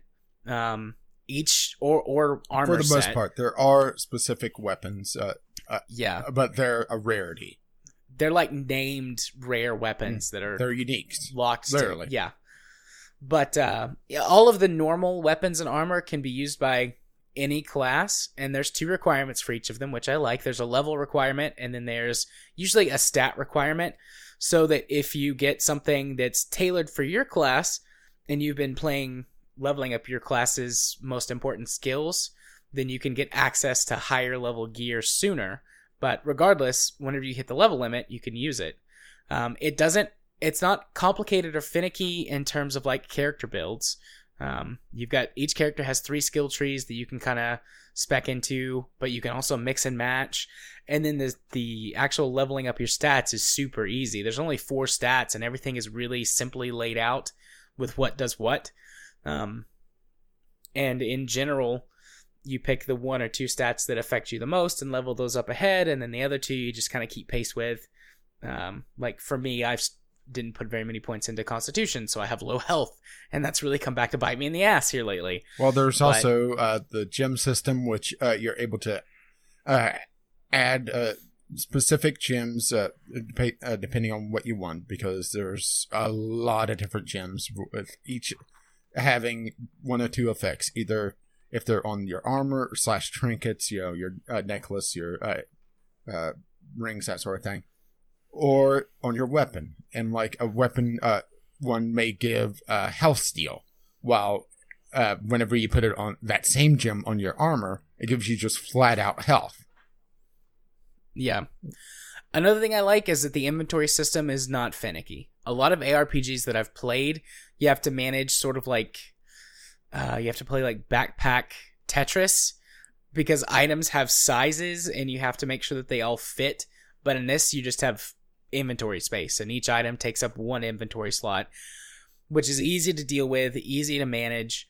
You also get a pet from the start, which I love. They have their own inventory, and you can send the pet to town to just dump junk all whenever you need to. Yeah, I'm not sure if So- Torchlight uh, pioneered that uh, mechanic because I have seen it in other games. Uh, that's popped up quite a few times, but uh, it's the first one I encountered. Uh, in looking back, I haven't found any instances before it, but I could just be missing it. Uh, but Yeah. it's a nice uh, change of uh, the uh, loot, uh, uh, looter where you're able to just sell off at a reduced uh, gold because uh, it's that's the penalty is sending it off. You lose a little bit of gold, but you usually have plenty of gold anyway. Yeah, I've not I've not been hurting for gold. I last night I spent down to zero twice from the first time I had like 30,000 and the second time I had like 40,000 gold. I mean getting gold is super easy. It's everywhere. And you've got tons of junk items to sell as well. So I I like Torchlight 2. It's a good game and it's a good I wouldn't say baby's first ARPG because there is depth to it. I can see that It's a and there's a lot of game. things you can it's a yeah it's a gateway game um because it's not finicky or or complicated or loaded up with 10,000 separate systems everything flows very smoothly and easily and everything is easy to understand But if you want more Um, depth, it does offer some depth. I mean, it's not you know, Path of the Exile where it has twenty thousand uh, skills to be able to learn, but there's enough depth there to find uh, you know little subclasses or uh, little uh, alternate ways to play with each of the classes. Uh, you could uh, there's also u- uh, universal skills that you could get through scrolls that each character has four slots for, and also your pet, which uh, that that's really the only uh, real tip I gave you was whenever you found a heal all scroll, I told you put it on your pet immediately, yeah. And I let you kind of pet- uh, learn everything else as you go. Your pet also is te- uh, has its own mana pool and is able to cast uh, for uh, scrolls that you put on it, yeah. And it, my uh my pet's my pet's a cute little corgi my, he's so cute mine's a crab. His name is Mister Kibbles, and he's a hell of a Yeah. lot more defensive than your Corgi. uh, Yeah. because that's something But- else is that uh, there's the uh, the normal pet uh, that's just purely cosmetic with the exception that the flying pets are a little bit better mobility wise but not enough to really be able to say oh well you if you didn't get the a falcon for example or the owl or whatever you know you uh, you may as well reroll and the fact that they all have their cute little backpacks as well and the uh, and the, Yeah. and the mongoose has uh, goggles yeah uh, but then uh, there's the fishing mechanic in the game where you're able to get well for one loot, yeah, your uh, uh, some uh, uh, armor items, usually boots and pants, which makes me wonder about what the hell is down in that fishing hole. Uh, but you also get transformation fish, which of uh, varying varieties and strengths. So uh, I gave my pet pretty much immediately from one of my alternate characters from the shared stash, which is pretty standard in these games. A fish that turned him into a crab that's a lot more defensive based and made him more of a support character. Yeah, where I've I have that one. Uh, I got that one last night, the permanent crab, but my pet is more offensive focused. yeah, the different fish uh, are the ones that uh, have the different abilities. So uh, a crab is more offensive. Uh, a uh, a spider uh, has the web ability built into it, which that there's also a scroll for that, which uh, Yeah. allows for immobilization and uh, I believe some poisoning. Uh, the mimic is pretty much a uh, a, pretty all round uh, stat upgrade. It has b- uh, better defense in the base game uh, than the base game's uh, pets, but it's not as strong as the crab. But it d- deals more damage, so there it's trade offs. But you don't have to sit there and fish. You can just dynamite the hole if you're not Yeah, in town. Yeah, I I dynamite the holes. And you were dynamiting a bunch of the holes last night, but you don't have to do that. I don't mind to wait. It doesn't Well- take that well, I long. I just don't like the fishing mechanic. I, I didn't. I just don't- I didn't mind the fishing mechanic. It, it's but it's not. Uh, oh my god, have to do this. It's more just well, I'll wait for Jared. Go fish. Yeah, well, I discovered I, one of the reasons you had to wait on me last night is I didn't realize you could turn off the low level loot so that it didn't. well, that's pretty much see it anymore. well, that's pretty much standard in all these ARPGs. Maybe that's part of the reason why you haven't enjoyed ARPGs. Is that once you get past a certain point and you don't have to get everything for gold, you just turn off the standard, uh, you know, the normal quality, the white items, and uh, they'll still be there if you, you know, accidentally click on them or you know, see something on the ground. And uh, I believe it's Alt that brings up the tags uh, for everything yeah, it is.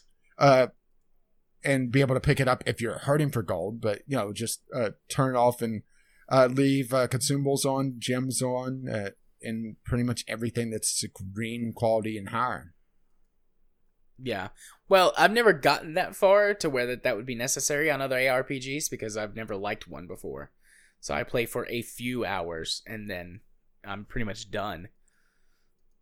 Um, what was the other one we did for Game Club? You've already mentioned it, but Uh, Path of Exile. yeah, Path of Exile.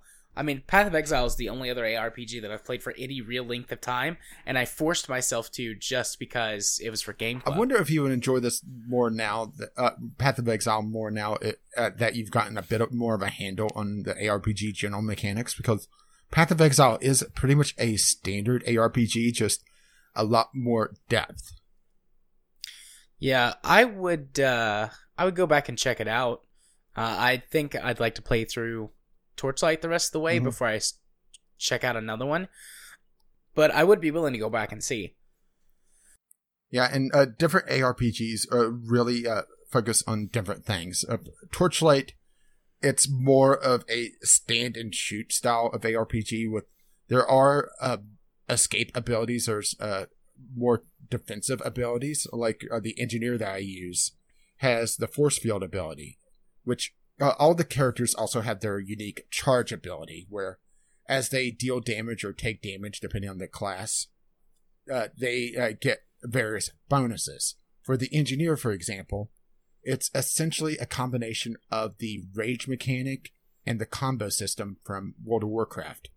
As I deal damage, I start charging up a bar, and at uh, the 20% intervals, I get a essentially a combo point, a charge point. And certain ones of my abilities burn either one or all of those, uh, depending on the different abilities, for different effects. For example, the force field that I use, it burns all the charge or, uh, combo points that I have, and for each one, it gives an extra 50% to the overall force field. And that combined with another uh, skill point that I have, or a skill ability, where uh, I have a certain percentage on every kill to get a full charge bar. Once those start comboing together, and as I build up those uh, two skills, it makes me a very defensive powerhouse. And that's uh, the style of uh, ARPG uh, Torchlight is. There uh, are escape mechanics, there are running mechanics, but they're uh, more of a rarity. They're not. It's not a run and gun uh, game like. Uh, well, I think Path of Exile is closer to that style, where it's a lot more kiting, and uh, and something like Path of Exile, where you are building as a glass cannon, that would work a lot better in Path of Exile than it does uh, for Torchlight. Yeah, well, I still do plenty of kiting. Everything attacks me. Yeah, because you're and I have to run away from it. I am squishy, and I have a higher, I at least burst DPS than you do. Because the, one of my abilities is that uh, if I attack an enemy that's on fire, it does an extra damage boost, and that stacks, as far as I know, infinitely. So I have this attack that calls down sky beams of fire, and each one counts as a separate attack. And uh, right now I have five. You can get up to eight, seven or eight. Um, so I have five sky beams of fire that all count as separate attacks. Plus, I have a a fireball spell. Well, there, I think there is an upper limit fires. because all uh, the Outlander has uh, a similar thing where, uh, as uh, it attacks, it builds up a combo meter, and the more it charges, the higher it, it hits, and also the faster it attacks. So it's uh, uh, builds up very quickly after the first percentage point or two, to I believe Yeah, I like mean- ten or fifteen. Yeah. Well, there would be a maximum anyways because I can only do so many attacks at a time, Mhm. regardless of whether or not I have mana, and I run out of mana a lot. Um, but I mean, I can pretty quickly drain even a, a boss health bar. Like I, I've watched it whenever all of those sky beams hit, and I'm getting multiple hits with my fireball spell. Just watch that bar start just start draining.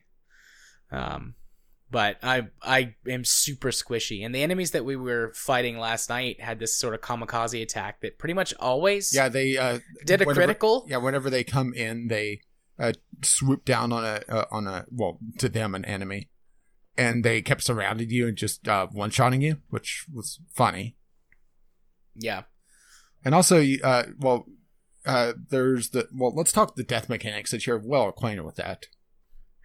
very. Uh, there's uh, two options whenever you die, and they cost gold. Well, one does, where you could just uh, go back to town. Uh, It's a freebie, or you just resurrect at the zone line, for lack of a better term, and it doesn't replenish the health of uh, any of the enemies in the uh, area. So, if you're not playing on Iron Man mode, you know, uh, you know, you die, game over you can't eventually exhaust a boss even with uh, just a terrible build.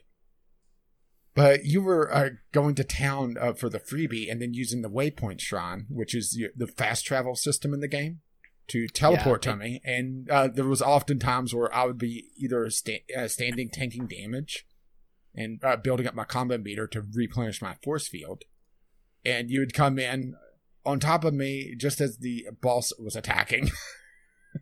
Yeah, that happened several times. And also sometimes it would happen with regular enemies too. Like I would miss one of the kamikaze bats, Mhm. and so I would get killed by it, and then I would warp back in, and I would get killed by another kamikaze bat before I could even react. Or one of the larger enemies that could do Well, whenever you warp in, uh, there's also this uh, uh, slight stutter as the game catches up uh, and it brings you in.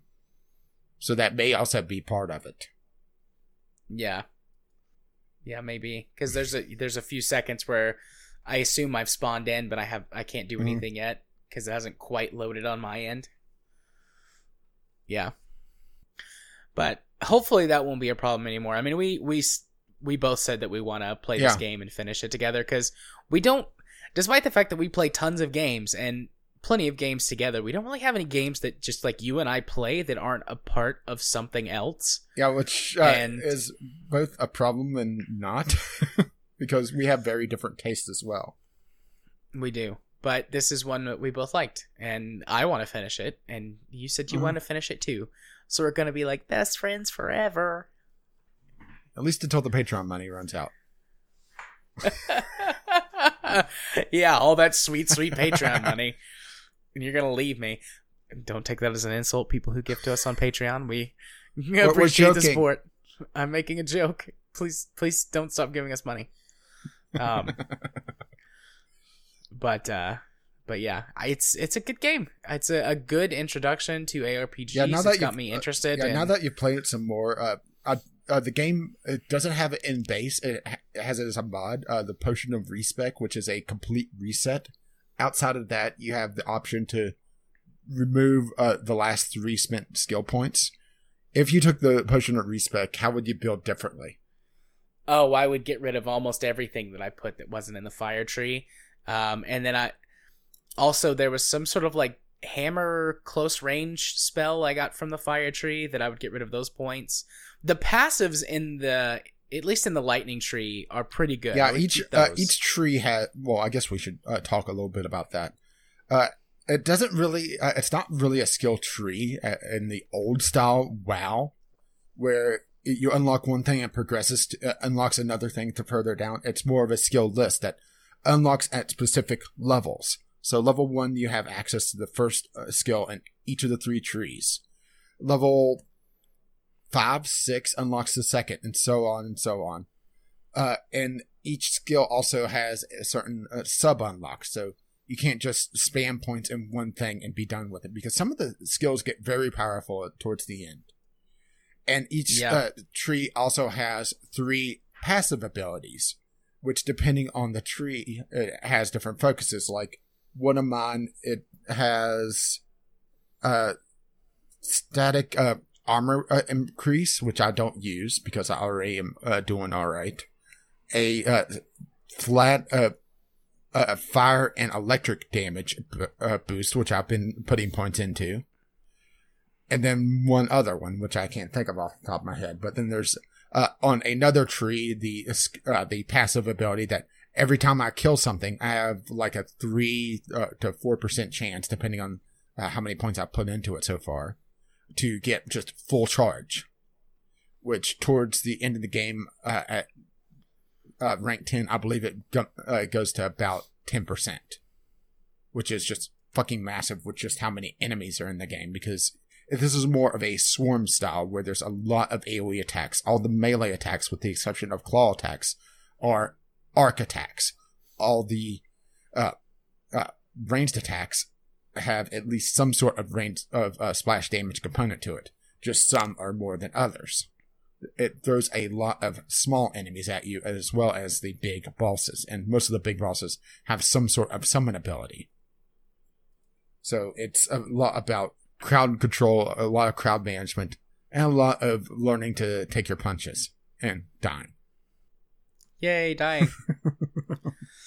yeah, I would definitely remove most of it, it, all of the active skills that I've tried in the other trees. I would get rid of those because I haven't liked any of them and I would. Well, also you're you have a system built up where you uh, compound your damage. So one uh, yeah. one skill uh, feeds into another. Like, well, for example, my big uh, well, you've seen me just fire off a, a large barrage from my cannon uh, at yeah. range. Uh, that opens up additional damage to fire, uh, uh which some of my other abilities uh, feed into. Not all of them. A fair amount of them are actually physical based. But then my summons, like, uh, well, I have a uh, a heal bot that's a constant uh, every so often throws out a heal that also, since I put enough points into it, gives mana as well. Uh, another one of my uh, bots is a summoned gun turret that follows me around and shoots things, but also when that's active, I get a flat damage increase. Another one of mine is I throw a handful of spider mines which actually have a fair amount of uh, uh, life. So in between combat, I could just start building up a swarm of spiders. And more than once, something would spawn. All the spiders run past me, swarm them, blow up, and it's dead. It's nothing but a red stain on the ground. And that's not even uh, some of the fun summons yet. I have two more that I can think of off the top of my head that are just hilarious. Nice. I get a One I get of, a immobilization helicopter that just follows me around and starts zapping things. And the, and fancy. then there's this giant, uh, just golem, uh, clockwork golem that is just absolutely insane. Yeah, one of my skill trees has a, a summon, and it's a an elemental summon. I can't remember which tree it is. I don't think it's the fire tree. Well, the thing is that you could uh, put points into it. Uh, once you unlock yeah, yeah. It, uh, you don't have to spend all the points there, which is something that I actually like. It allows a lot more freedom in your character creation. Yeah, I like that too, because I I don't have to get locked into spending X amount of points on shit I don't want to get the one thing I do want from the other trees. Yeah, I like this. Maybe if I play this game enough, WoW is turned into where at particular tiers of level you pick one of three abilities. Yeah, May- maybe if I like this game enough after beating it, I want to keep playing it. I might go back and try the different builds because the three mage builds break down basically into massive DPS, uh, slowing, the debuffing attacks that mm-hmm. debuff, and then attacks that do weird things. Like one of the passive abilities that I do have gives all of my spells a, a percentage chance to do random effects. So sometimes I'll can cause acid rain or a meteor to come down or like an an additional explosion or push back uh, or teleport enemies away. So that one's a fun one. Yeah, the uh, probably the closest uh, the uh, the game has to a more traditional run and gun uh, very agile fighter as the Outlander, which is more focused on uh, ranged bows and guns and that sort of thing. Uh, and a fair amount of movement abilities. Yeah. Uh, and the other one is the melee class, the Berserker, which is focused on both taking and uh, dealing damage, depending on uh, the various abilities. And it has a, a very strong self healing ability, where uh, uh, uh, well, I just brought up a, a, skill calculator to be able to tell you. Uh, um, whenever you land a critical strike, which could uh, be built up quite significantly with the Berserker, you draw a life essence uh, from the Carnage, healing you for well five percent at the very beginning of your life, of your maximum health, which at max rank builds up to twelve percent at rank fifteen, not ten. Sorry, I Forgot it's 15 ranks, not 10 ranks. I mean, that's just massive, and that's just one of the abilities. Yeah, the other character type that I played the most is the Berserker. That's what I initially set off on single player to try. I don't like the melee combat as much. I mean, it's not bad, uh, but the Berserker can play as a ranged. It's just uh, there's less op- options for it. Yeah. Although that, I mean, that mostly comes out of my playstyle. I prefer to play ranged, anyways, in most game type or in most games. So, but I will say that it uh, the game doesn't punish you for, for playing melee for the most part. I mean, some bosses are going to be tougher based on a melee class, especially ones that teleport or do odd things. Yeah, but overall, it's uh, very doable for any class. Yeah, the the mage has some spells that are tailored to melee or close range gameplay. There are several ones that have short ranges. There's the it, like a magical hammer spell that you swing. It's like a, a fire hammer mm. that you swing around you. Um, that can be increased all the way up to 360 degree arc. So e- each class, it, it, well, from what I've seen, the classes seem to have skills that allow you to play whichever way you'd like to which is nice. I don't feel like you really get punished for doing anything. Yeah, I'm just um uh, looking around uh, the skill tree for the Ember Mage. I wanted to see what that summon was. I'm not seeing it off the top. Uh, but yeah, it's there's a, a lot of different uh, styles of play. I mean, uh, just the engineer, I know of three different main uh, subsets, and that's not even counting the different uh, overall talent trees. And the one I play is like a hybrid of the two, where I'm taking a lot of summons, but I'm also you know dealing a lot of damage and building up charge. So there's uh, still a lot of uh, leadway, and we're not even playing on the hardest difficulty though. No, we're playing on what is it? Veteran? Yeah, uh, sort of the uh, I think it's four or five uh, difficulties. And, uh, yeah. and uh, well, since you didn't reach the late game, I will say what the late game is because there's actually two options for it. You could just go into game okay. uh, your traditional game plus, which uh, you start at the very beginning of the game again, but uh, levels jump up. I believe it starts at level 50, 55. Uh, with uh, better gear uh, drops and also uh, a higher chance of uh, rare loot.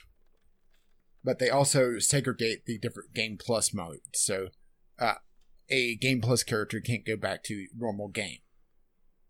And that's kind of a punishment if you run too many Game Pluses because you're going to be cutting out more and more potential gameplay partners unless you're running with a specific group.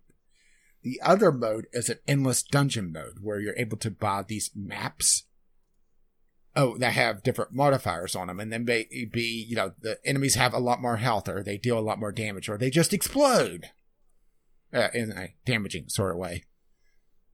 And you're able to tailor your adventure into doing that and build up your loot.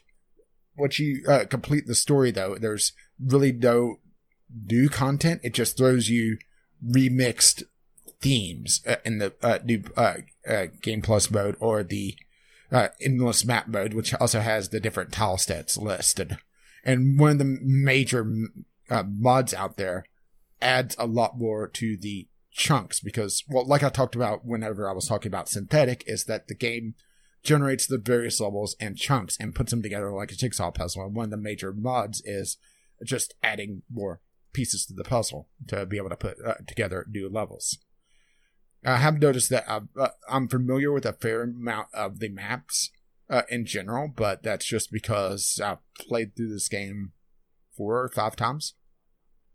So, uh, overall, there's not that much repetition. It's just I've played enough. Right. Um, anything else to go over or through? Uh, I'm not sure. I mean, we've covered uh, cr- uh the basic combat. We've uh, covered progression. Uh, uh, what do you think of uh, the fact that there's little hidden quests? Like you kept seeing the robot parts. Um, yeah, I like those. I like the secret areas, the hidden quests. Uh, although I don't know what the robot parts do. We've collected several. I don't know. Yeah, there's, I believe, one more. Okay. Uh, we're only about halfway through the game, by the way. Okay. Uh, there's four acts, but the fourth act is a very short one, so technically three and a half. But okay, uh, yeah, Torchlight is a very worthwhile ARPG.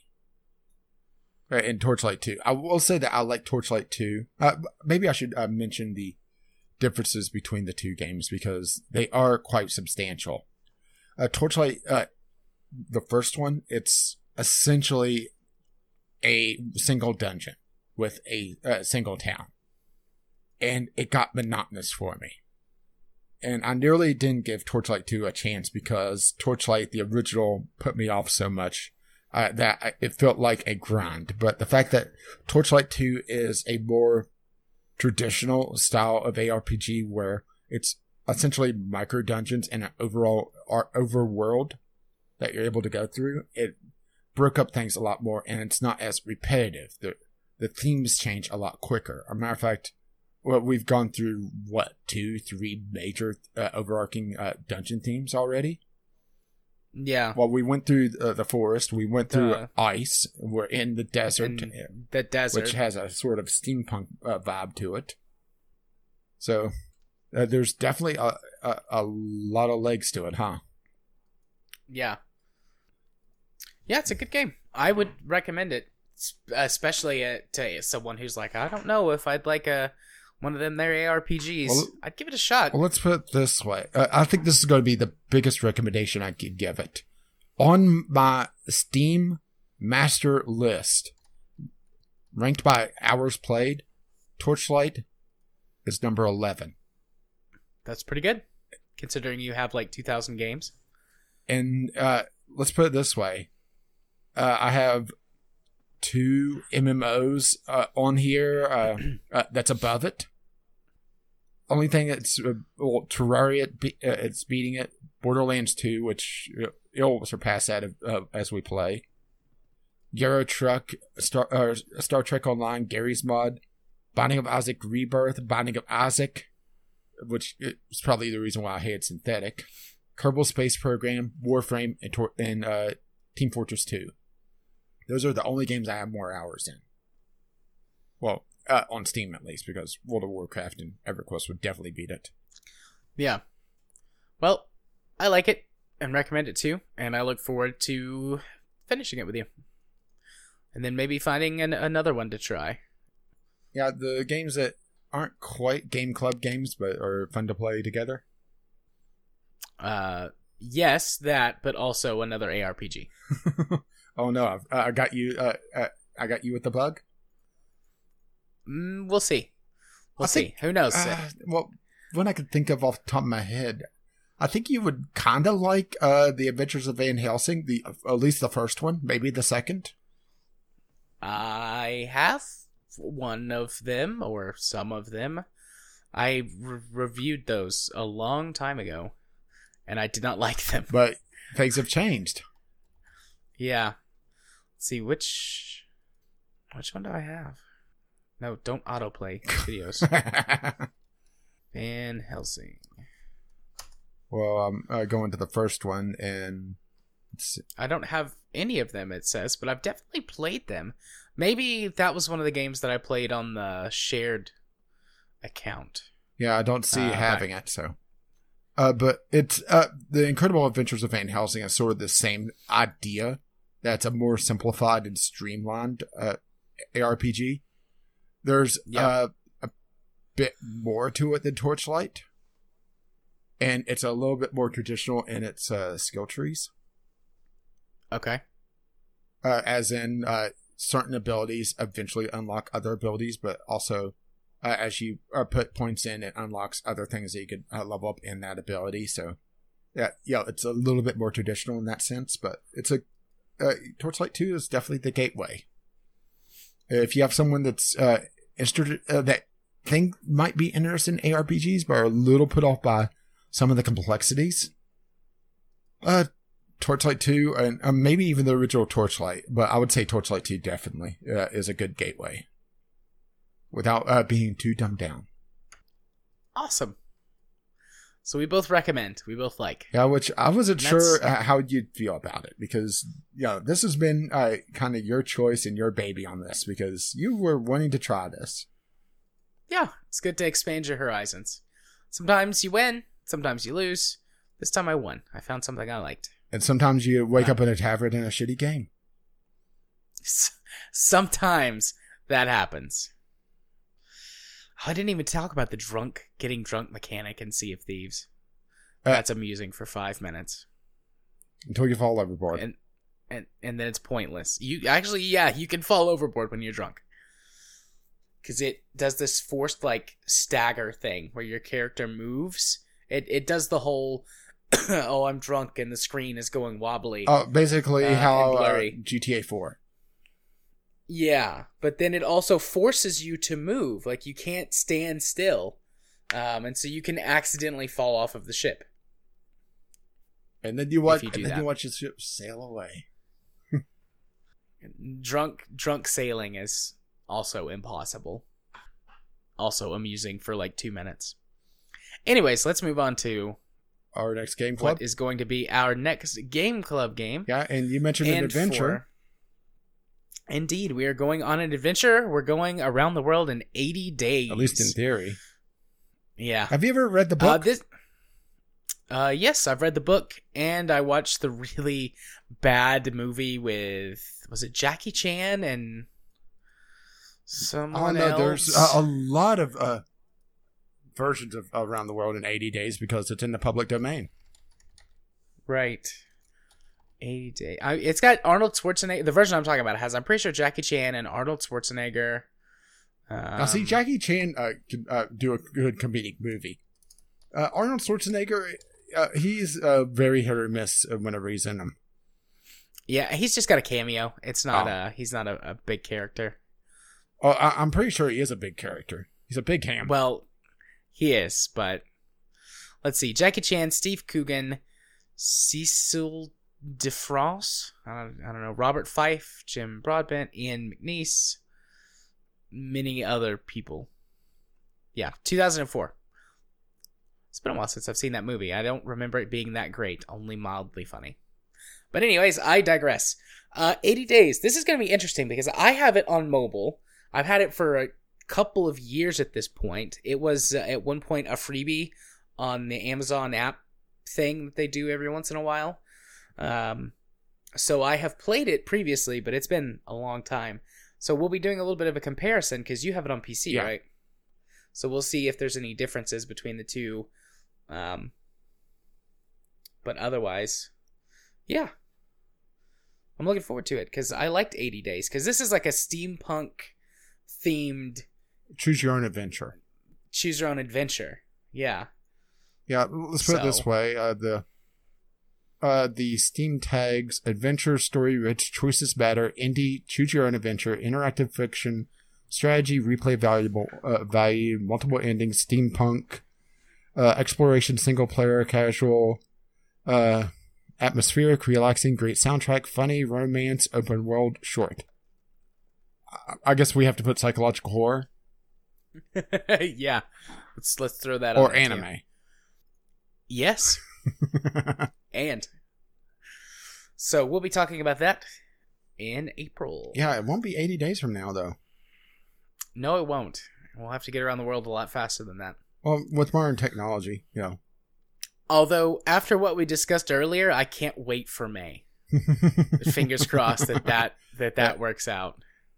Yeah, I, I think I may have uh, sold you on an idea faster than I ever have before. I saw that. I was talking to Katie, so it took me a minute to respond, but I saw that, and it was like, "Yes!" Exclamation point, capital letters. I was very excited for that idea. So fingers crossed your computer likes it and that it doesn't get delayed or is broken or Mhm. something. Yeah, but we'll be talking about that. Well, in how many days? Too many. Too many. And there's a hint. We're going to be doing a game club on a new game. That's never happened before. At least in theory. this will be fun. Yeah, in theory. Anyways, uh ready to move on to our news topics or do you need a break I'm- I'm or good to go. anything? Okie dokie. On to our first news topic of the day. The Atari box was revealed at GDC. Uh, we put this on there because we speculated last week about it. Um, and yeah, well, well, here well, it is. well, let's. I, want to read the uh, title uh, verbatim because uh, of this article because I editorialized uh, Atari's empty box at GDC. Uh, yep. The Register, who uh, was one of the people that's reported on this, or the news sites, I should say, we sent a vulture to find the relaunched Atari box, and all we got was this lousy baseball cap. Uh, things get surreal and sweet at 7088. Yeah. Um. So it is just a box that doesn't work. yeah, it was a, a not like- prototype. And the Yeah. PR manager, or the PR guy there, couldn't answer a fucking thing. So, Yeah. yeah.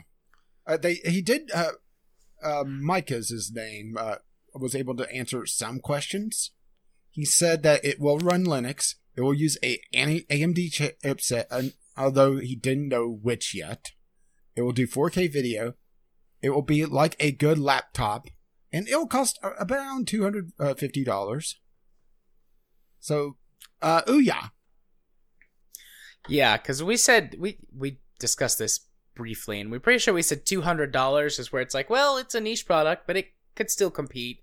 And anything over that, it's too expensive. And two hundred fifty bucks is, I think, too expensive for this.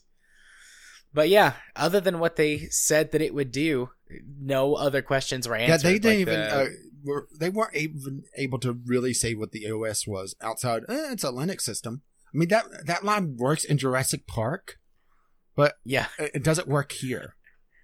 Yeah, I'm gonna I'm gonna read a brief excerpt. Uh, so the person who wrote the article said that they were asking questions, paraphrasing down to this point. They were asking questions about the the controller, the classic Atari, you know, joystick single button controller. They said, "What happens if we plug this into our laptop?" We asked Mike. I don't know. He says, "Will it work?" I don't know. If we plug it into a different game machine, will it work? No. So it's custom hardware and software. I don't know about that. Mike doesn't know a lot of things about Atari VCS, standing for Atari Video Computer System, which is odd because he's the exec in charge of it. So, yeah, that's not promising. Yeah, I'm pretty sure I mean- this isn't a satire site. Yeah. They could be saying, or they could be going for a whole, Mysterious. we're not ready, yeah. so we're not going to tell you anything and be mysterious. But but Uh, it feels very much like he doesn't know what's going on, which, yeah, not a good sign.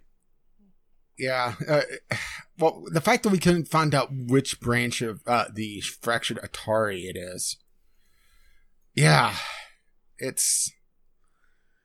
Uh, I, I'm I'm calling this right now that uh, I'm I'm thinking this is vaporware.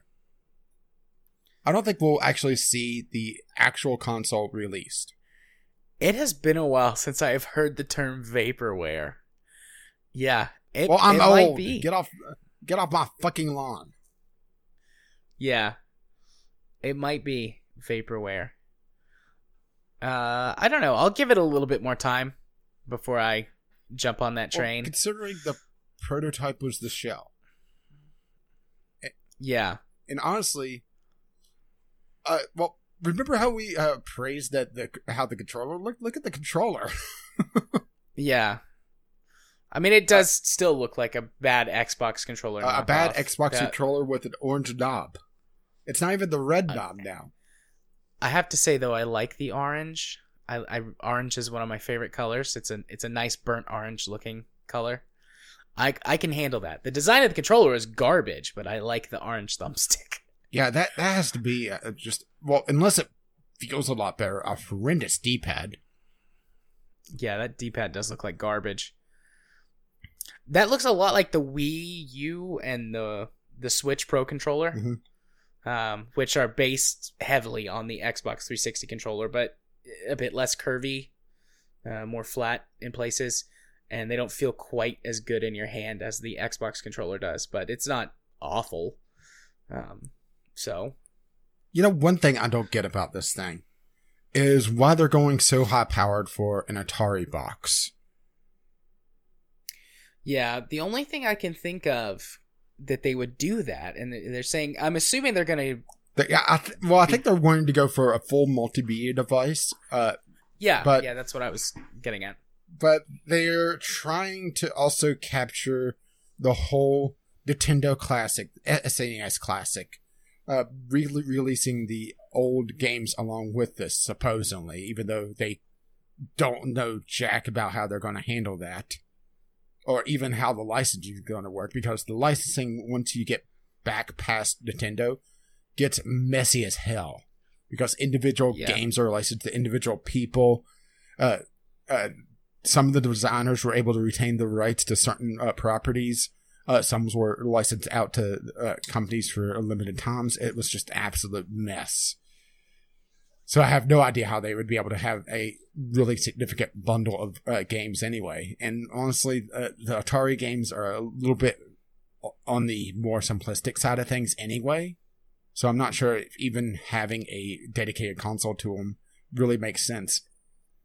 So uh, it's just, it feels like really this is the Steambox idea rebranded with and thrown an Atari label on it. Yeah, if they did like an Atari box or something for like fifty to hundred bucks, that was just a bunch of old Atari games, and they got all that yeah, it'd be able out. to cash on the that thing would sell yeah, like gangbusters. Yeah, cash on the nostalgia value, but you know, 250 bucks uh, at that point, just you know, build yourself something. Yeah, you could get a really cheap multimedia PC for that and have it for additional functionality besides whatever they were doing. Like the people who would be interested in that could do that. Yeah, and honestly, and- uh, we have no idea how they're going to handle the uh, uh, input output. So, you know, if this has additional uh, functionality, it may require a specialized uh, connector for a keyboard and uh, uh, some sort of pointing device if you want to have a proper computer. yeah. So I'm just doing some quick, some quick googling. I mean, I- potential competition. I mean, I expected to at least have some sort of uh, stats on this thing, not just the exec being utterly confused and having less info than what we could put together. Let's see. It looks like that they might be trying to go up against the Nvidia Shield. Yeah, but that's a Um, completely different market. Yeah, and the price on the Shield is oh god, loud audio. Stop. Loud noises. The price on the sh- yeah, the price on the Shield is 230 bucks. Yeah, but the plus yeah, but tax. that's more of a streaming device from a main computer, isn't it? Yeah. Yeah. Um streaming device and also multi like a built-in multimedia thing. Um but yeah, that's like the big selling point of the Shield is you can stream from your PC to your TV using it uh without having to rely on like Steam's stuff or, you know, whatever. Um, and if that's what they're trying to do, that's fine, but they should probably make that known now because, as far as I'm aware, the Shield, none of those NVIDIA specific products like the Shield and things have done well at all. Mhm. Um, because it's too expensive. And they're coming out with something that's more expensive based on what they've said than the Shield.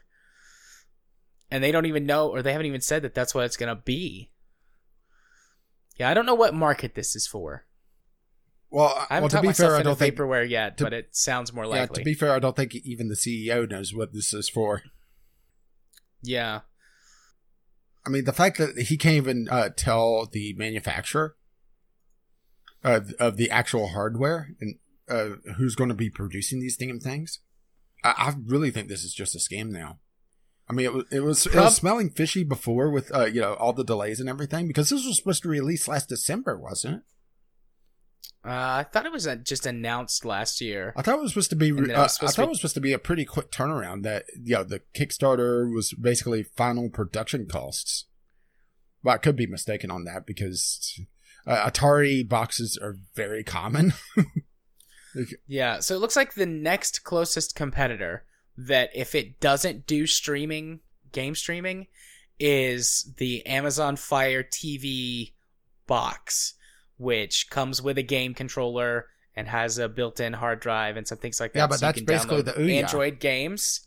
Yeah, yeah. So you can download Android games to it, and that's a hundred bucks.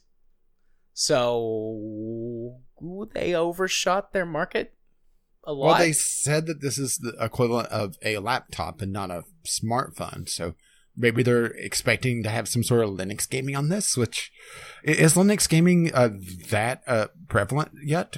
I know it saw a mm, no. big uptick whenever Steam was doing their Steam OS for like a week because a lot of uh, people were uh, using that to try to get on the Steam boxes that really never materialized. I mean, I do think that there is a market for a, well, what in the day would have been called a set top box, but now TVs are too thin for that. Uh, but yeah, some sort of dedicated PC Linux game console, uh, for lack of a better term, that just sits under the TV and does things. That's a, in between of a full powered gaming PC and uh, a game console.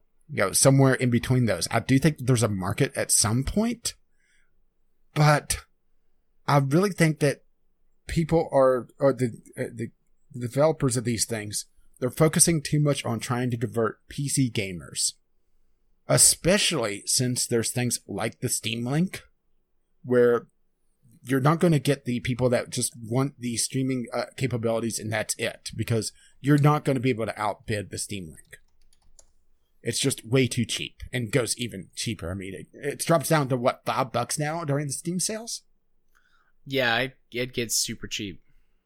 So you're not going to get that market that leaves yeah trying to get maybe the casual market that wants to have the more relaxed experience but they're not aiming for that they're going to these big conventions where all the focus is on these eh, uh, these enthusiast level gamers and the casual gamers will just never hear of it uh, okay so quick linux uh, i'm paraphrasing this article uh, while it's extremely difficult to confirm numbers based on the data collected and some rough estimates based on known amount of PCs in existence, it's estimated that anywhere between 8 and 10% of PCs run on Linux. Well, how about we do this? Steam hardware survey. And let's see if it has Linux on here. Uh, Linux, uh, 0.28% total. So a teeny tiny amount of gaming. To be fair, this isn't a scientific survey. This is thrown out occasionally. But uh, Windows, according to this, holds a 98.31% market share, which has Windows 7 64 bit at 68.5%, Windows 10 64 bit at 25.41% of uh, that market share. Mac gaming is at 1.33% of uh, total. Yep. So on the gaming side, I mean it's that's always been the case that Windows is or Microsoft's various OSs have always been on top. I guess technically DOS. Well, uh, well, this doesn't have DOS. DOS because. Yeah, no, obviously. But but I think this is the best uh, survey that we could probably have. I mean, uh, yeah, that would be amazing if someone had a DOS machine running Steam somehow. Run Steam.exe.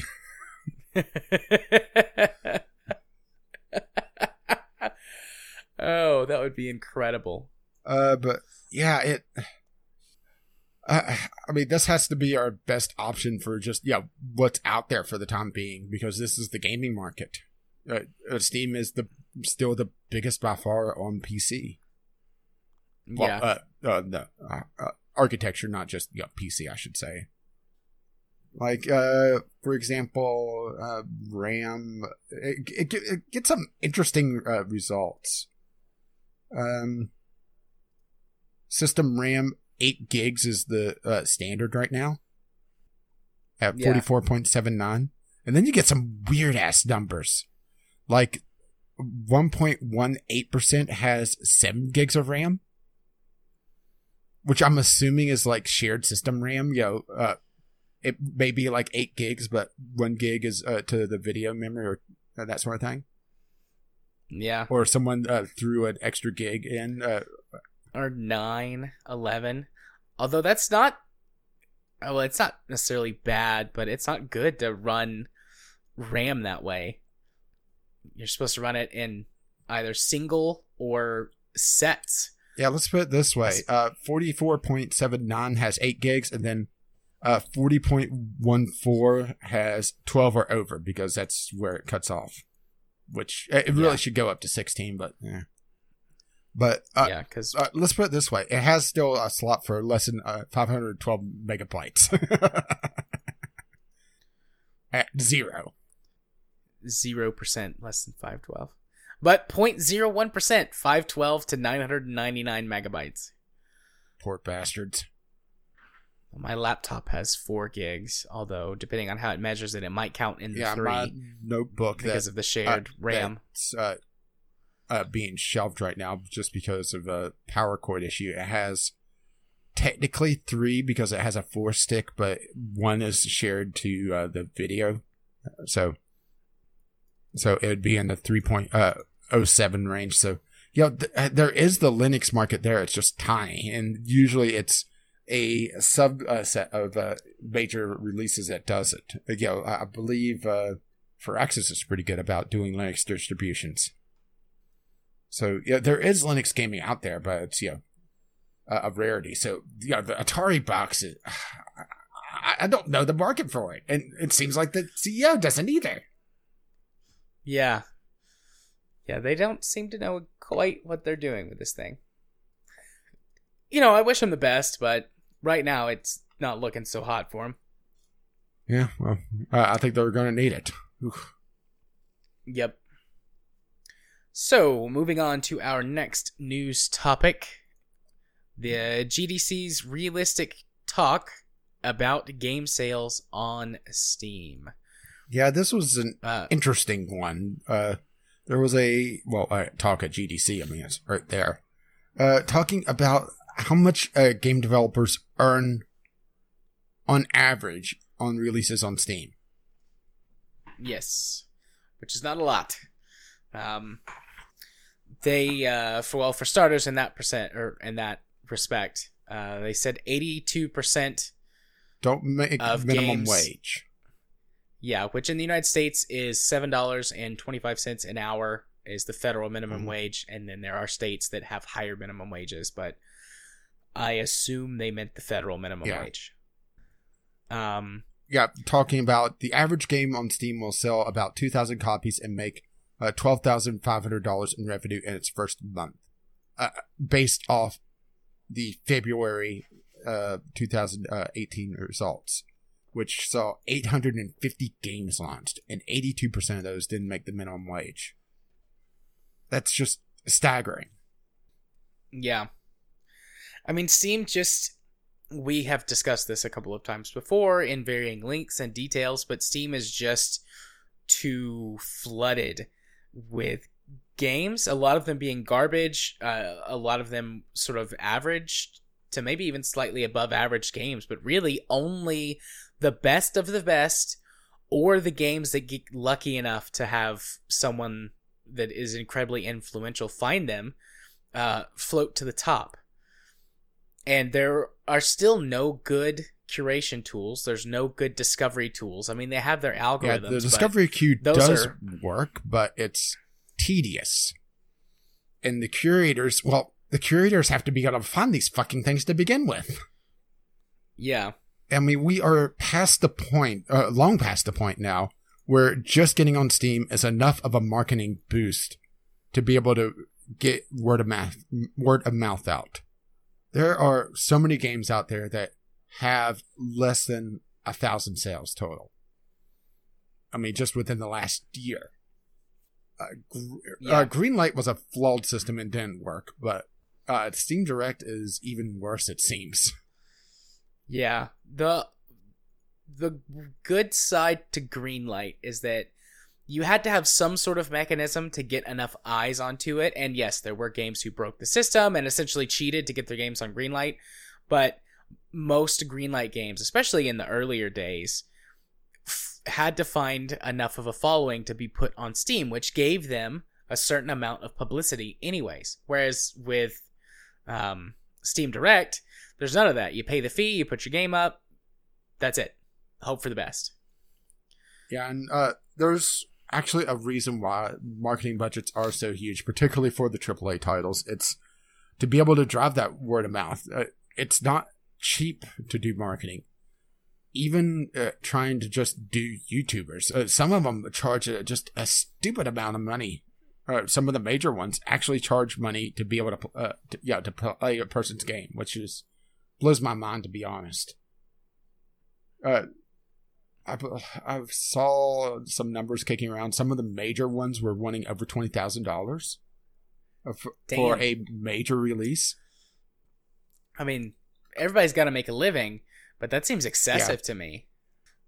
I-, I could see charging a small fee to play a game, something like, I don't know, a hundred or a couple of hundred bucks, because that would help mitigate your risk for the time that you would have to put into the game and then doing the video and Mhm. putting the content up and what if it flops. Like, I could see that. That makes sense to me.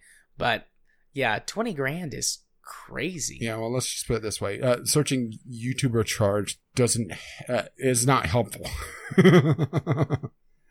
Uh, because I'm getting a lot of uh, prominent YouTubers charged with felony, and I'm pretty sure this isn't all that one particular YouTuber. I'm sure they'll get the sternest of slaps on the wrist.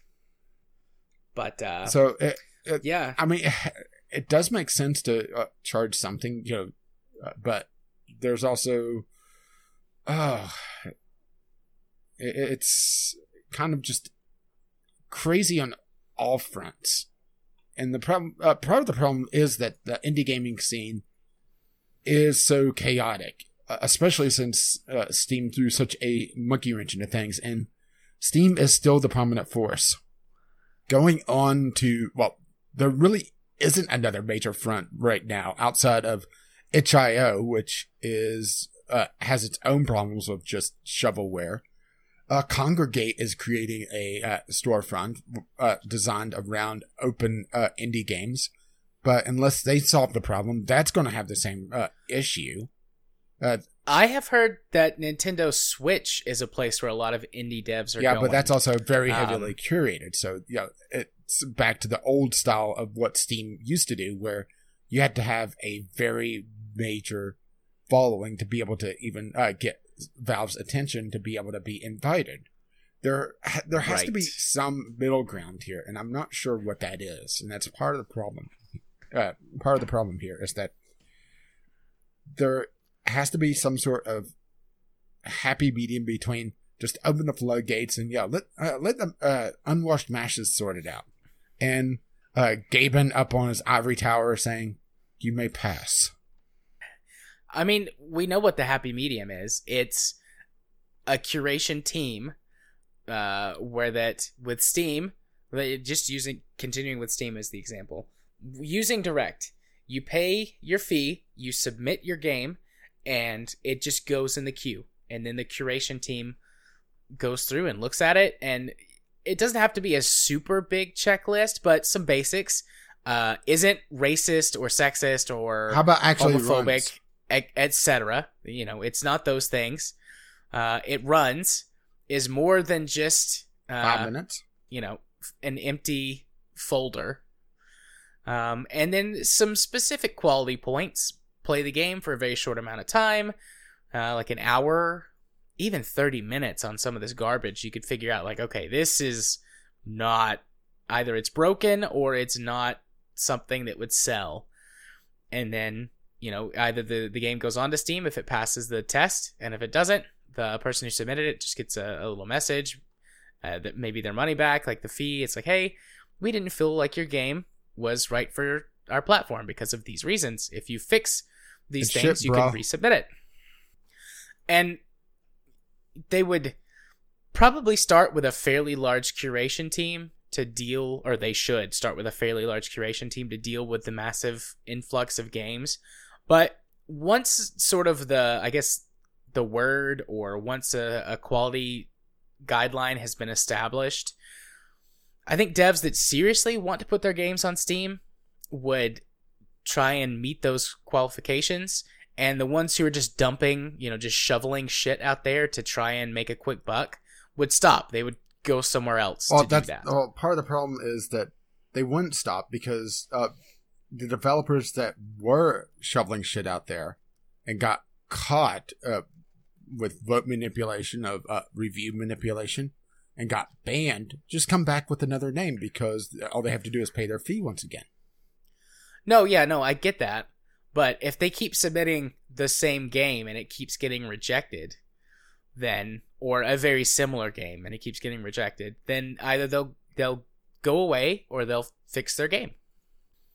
Like I know that they can just resubmit under a different name or whatever, but if they keep going up against the wall and they're not meeting the quality guideline and the game keeps getting rejected, eventually they'll give up and go somewhere else or they'll actually try and develop their game into a real game. And no longer fake games.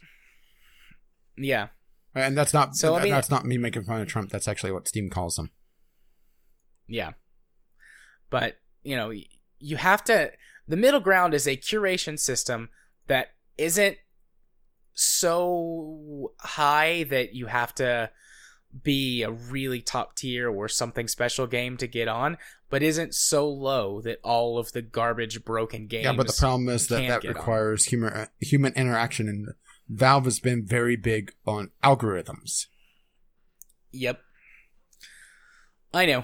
And with the, I'm just saying, that's the the- solution. With the glut that's uh, coming on, uh, that shows no signs of slowing down. I might add, it requires such a large team because, okay, imagine uh, you are in video game hell. You are All right, I'm in video game hell. you are on this curation team. All right. All right, How- I'm on the curation team. how many games could you possibly cover a day from install to end. Uh, let's say you have to play at least two hours. The standard uh, refund time period. You could only do a uh, yeah, uh, three or four a day at best. You probably one or two uh, factoring in download times. Well, I suppose that depends. You could get more if when you went to install the game, for example, it just didn't work or was an empty folder. well let's say yeah, let's you say could probably kicks- you could probably average it- their algorithms uh, uh, are programmed to kick out anything that wouldn't run that has no files in it whatsoever. That's empty folders. That's just okay. uh, it. It uh, tries to boot the game. If it boots, it goes into the queue. All right. I you could average three a day then, because if you're working a regular old fashioned eight hour workday, then that's six hours of playtime for the games and Two hours in the corner a little bit of time a little bit of time to make some notes on things and then the download would be easy um if you're work if you're at valve's actual well, well, I'm not. Well, I'm not Headquarters, assuming that it would be at the actual headquarters. I'm assuming that you are uh, the trained monkey uh, out on the internet. Well i mean still you could plan ahead of Yeah, time true. you could download these games Well- ahead of time well- and so well- that wouldn't well, really be a factor Well, let's assume Valve built it as the, inefficiently as possible.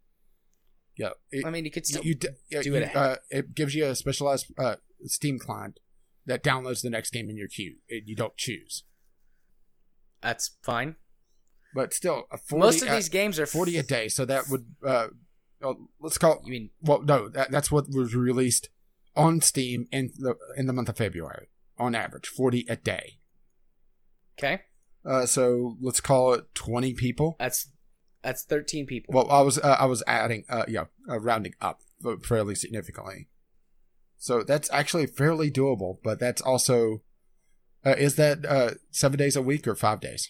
Uh I mean the curation team No. could work, but the thing is that uh they would get such a backlash that does it uh, is it worth it? I think it's worth it. I think actually having a backlog is a good thing for that. Um, you would start out with a larger team than you would end up with, but the initial backlog of all of the garbage just clogging up Steam, I think would be a good thing. As weird as that sounds, like it would just slow it down. You know, people would think twice about whether or not they would like the actual people who cared about games would think twice about what they were going to do and eventually you'd just wind up with all the garbage dumping on steam and that would all just get rejected. And eventually like i said those people would just give up and go somewhere else that their games weren't currently be rejected. It would really suck for six months to a year but when you get as bad as steam is. When you've got you know your entire house filled with bags of trash and it's leaking everywhere and it's smelly it's going to take you a while to get that cleaned up. But then once you get it cleaned up and the system is streamlined then as long as you're taking your trash out every day or you know every day for the analogy then that backup's not going to happen anymore. And sure sometimes somebody will make a mess and you get an extra bag of trash here or there but it all will average itself out Yeah, but if they do this uh, uh, curation team, it has to be very transparent on what the guidelines are because uh, that would uh, mitigate some of the backlash of some of the gatekeeping outcry. Because uh, I could just, uh, w- well, we've seen what Valve has to deal with on the internet whenever they were more choosy. And we've seen, well, we've seen it from other uh, distributors recently. I mean, look at GOG with uh, Opus Magnum. Uh, they rejected it because they thought it looked too much like a mobile game. Never mind the fact that they've sold Zachtronic games before, but that's beside the point. Uh, they saw a huge outcry because of it.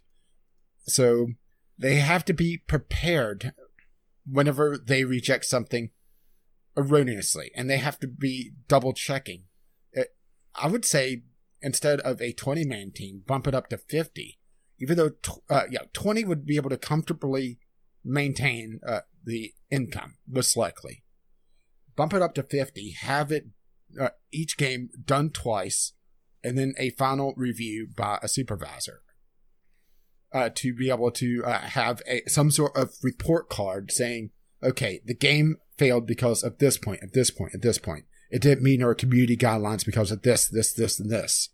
And also, I think this would be a great opportunity for Valve to take a serious look at their community guidelines, particularly around nudity and sex, and how it's kind of a double standard around AAA's, but then indies and uh, visual novels have to kind of skirt around this with third party secondary patching or DLC from other sites and it would be a way to really become more transparent on how they handle their games. But of course, we are still talking about a fantasy world where this uh, team of 50 people looking at the shit coming on Steam and trying to clean it up exists. Yeah, you would be incredibly lucky if they got a 10 to 20 person team put together to do that. You're you're living in in the good timeline where Valve hires or somehow puts together a 50 Where person Valve is actually producing games. Yeah. I mean, I don't expect Valve to do anything about this, but the way to fix it is the way that it's always been to fix all of their problems. Get More some algorithms. humans with human eyes looking at this stuff. That's how they could fix all of their problems. But I mean, Valve doesn't have to because they still make more money than God every day. So, you know, Yeah, it's really sad that God has to uh, settle for handouts, right? yeah. Uh, he he just gets to take whatever people give him, whereas Valve is like, "Fuck you, that's my money." But uh, yeah, are we ready to move on to our next topic? I think so. Uh, we got uh, kind of off track, but also not. It's a, a weird uh, limbo. It was Schrodinger's top pick. Indeed. All right, EA is hiring for an open world Star Wars Yeah, game. speaking of uh, people, This is gonna hiring, be- this is more your baby. Yeah, this is going to be a short topic. I just found it interesting.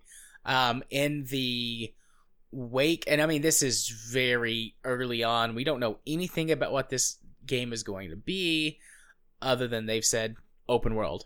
Um, but I just think it's interesting that after all of the bad shit that went down around Battlefront 2, and there were multiple occasions where that they were saying like people don't want single player games anymore. We're just gonna do multiplayer games as service, and they could still do games as service with a single player game. I'm not like blind to that fact, but all of a sudden, like, oh, we're gonna make a a single player Star Wars game, You know, uh, which that uh, an open world Star Go- uh, Star Wars game, single player. Uh, that has to be either a fucking huge game with a lot of uh, open worlds. I mean, yeah, be able to travel between them, or some sort of bullshit way to try to limit it to a planet or two, or it's going to be incredibly shallow.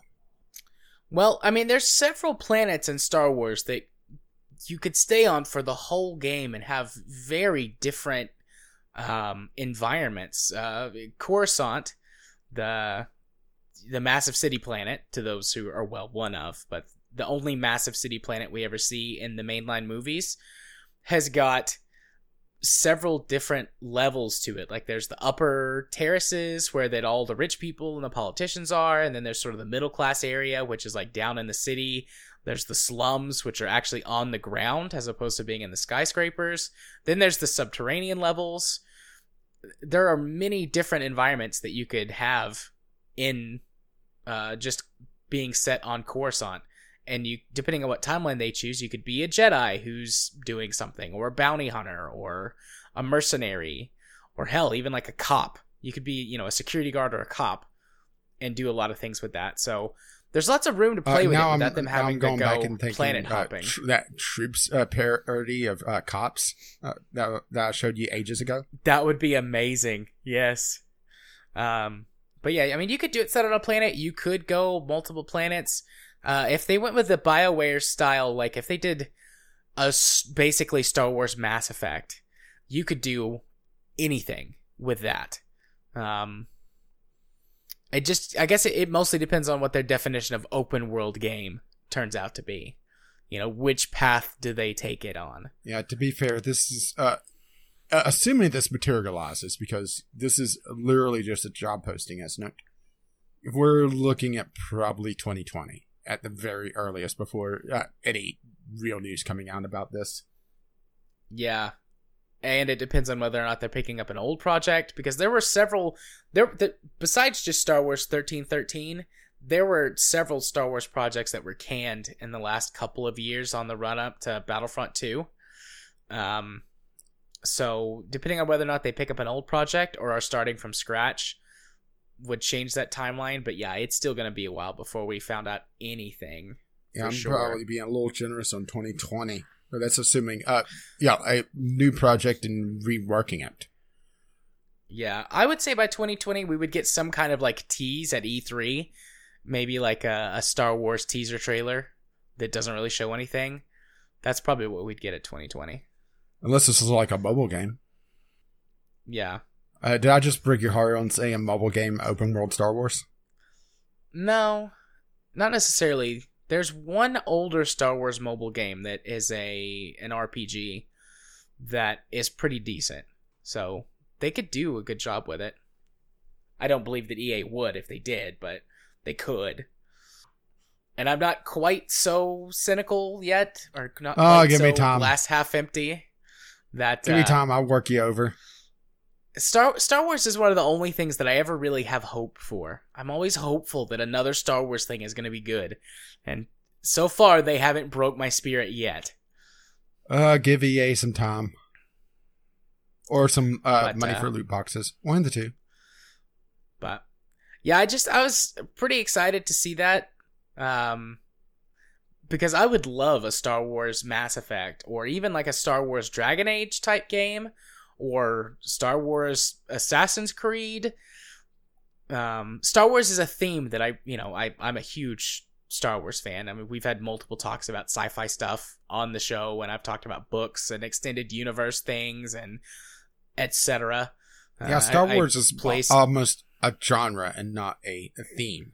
You know, there's just so yeah. many things that you could do with it. Yeah. So, you know, I'm I'm down for anything Star Wars as long as it's good. I mean, obviously, I didn't buy Battlefront 2 because I let games come out and see what they're going to be like before I buy them. Obviously, but, I mean, you're abiding by the commandments. Otherwise, you get a spanking. That's right. Thou shalt not pre-order. And I'm not like super big into spankings. Definitely not like Donald Trump. hey, watch the 60 Minutes interview, y'all. Uh, if you I, haven't, I haven't because uh, it's uh, every time I see a link for it, it's been within 12 hours of the last time I've ate. Yeah, you can watch the whole thing on CBS.com over on their 60 Minutes portal page thing. It's real fascinating. Maybe that's what also needs to do to creepy. be able to get him in line. Just spank him a few times. There, that meme has been going around on Reddit. I'm sure it has, and on all the late night talk shows.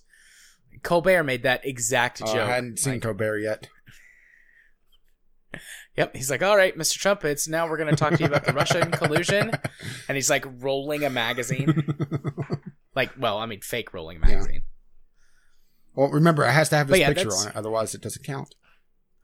Well, there's plenty of things with his picture on it. So yeah, plenty of toilet paper these days. yeah, but uh, but yeah, that's really all I had to say about it. I just found it fascinating uh, that they had backpedaled from so many like single player or RPG type experiences, wanting to focus on just this multiplayer yeah. stuff. And then Battlefront 2 fell apart, and now they're like, uh, okay, maybe we uh, should. Especially with together... the, the, House of Mouse breathing down their neck, because you have to imagine that they are close to losing their exclusivity rights. Yeah. I suspect that they had a very long conversation about a that. very awkward conversation. Even though I know that this entire uh, uh, you know, loot box thing wasn't a surprise to Disney. That uh, Disney oh, oh, uh, is very hands on with Star Wars. Yes, they are. There is no way that this loot box was a complete surprise. Maybe the outcry because Disney. Well, let's put it this way: Disney shut down LucasArts. That's that's uh, yeah. I, I, think that's all you need to say about uh, how they handle video games and how they understand video game culture. They shut down one of the most well-known point-and-click adventure uh, uh, uh, companies. They uh, shut down the key Star Wars front when they got it uh, in video. Well, game. yeah, but well, as soon as they got it, they declared all of the old stuff like non-canon. It doesn't count yeah. anymore, except for a few specific items, because they wanted to wash their hands of that and do their own so thing. Star, Star Wars, Wars. Uh, holiday special uh, canon or Yes, the holiday special I think is still canon. Of all the things they kept that, I think. Let's just do some googling. I I know that they kept I, I all of the movies. Because, uh, yeah, I, I was expecting that not to be canon. And then uh, wasn't there uh, uh, some sort of uh, cartoon uh, fairly recently that was focusing on the droids? Or am I or am I thinking of something else? There was a cartoon, but I think that came out in the 80s. Um, it focused on C3PO and R2D2. I, thought, there, I thought there was uh, talk of uh, reviving that at one point, uh, not too long ago. There may have been talk of reviving it, but at least at this point, it's not a thing. Um, so I don't know. Hey, hey, hey! I gotta give uh, R2D2 and C3PO credit. They are Hollywood's most lasting gay couple. or just very British. I, it's kind of hard to tell sometimes. Yeah, the holiday special is still canon. it was it was never explicitly said that the holiday special was stripped from canon and become legends when Disney did that to almost everything from the Star Wars expanded universe. Most people assumed that the holiday special was part of that and it was no longer canon, but in 2015 uh, it was stated that the holiday special is still canon. Wait, that means Bea Arthur is in uh, the uh, Star Wars universe. So, so you've got the holiday special, all of the movies, the Clone Wars TV show, the Rebels TV show, and I think that's it. I think everything else is Legends. A lot of the stuff from Legends, though, has come back in new canon books and other materials. So they're just Um, basically bringing in the old content once again. How very EA of them. Yeah. Well, Disney is not necessarily known for being consumer friendly either. Uh, so, you know, Uh, just wait till they start selling expansion packs for expansion packs. oh god, Oh, we forgot to, we didn't put that on the the list this week. But yeah, EA did that. They sold an expansion pack for one of their expansion Uh, well, packs. in well they sold 4. a DLC for one of their expansion packs. Well, to Right. be uh, Right. to play devil's advocate, you didn't have to have the expansion pack to be able to use the DLC. Only you, you didn't get all of what that was in the DLC uh, if you didn't have the expansion pack, which most of it was revolving around the pets. Which EA also has this fucking annoying thing with The Sims where every time they update the full version uh, to the next iteration of the series, they drop pretty much all the expansion packs and all the content in them, and then there's re-release them as new expansion packs. And also some of the core gameplay mechanics as well. Well, I was uh, including that as expansion packs because typically some of the major ones add a, a core gameplay, like uh, weather, for example, which hasn't gotten back into The Sims 4 yet. Now that I think about it, I don't think. I want to go play The Sims 3 again. Yeah. Oh, well, The Sims 3 doesn't even have an Ultimate Edition. Sims 2 does, Yeah, no, The Sims 3 you still have to buy everything. which is they sell a couple of yeah, which is packs that fucking are- expensive. Yeah, they sell a couple of versions that have packs attached, but you can't get all of I mean, them even from when- any single purchase. Even when it goes on sale, it's still uh, like $150 for uh, yeah the full experience. In the in the Yeah. Sims 3, it's its engine wasn't really built around having that much glut on it. So there, uh, Yeah. so you start hitting some severe performance issues even on modern hardware because the uh, the program just can't handle everything.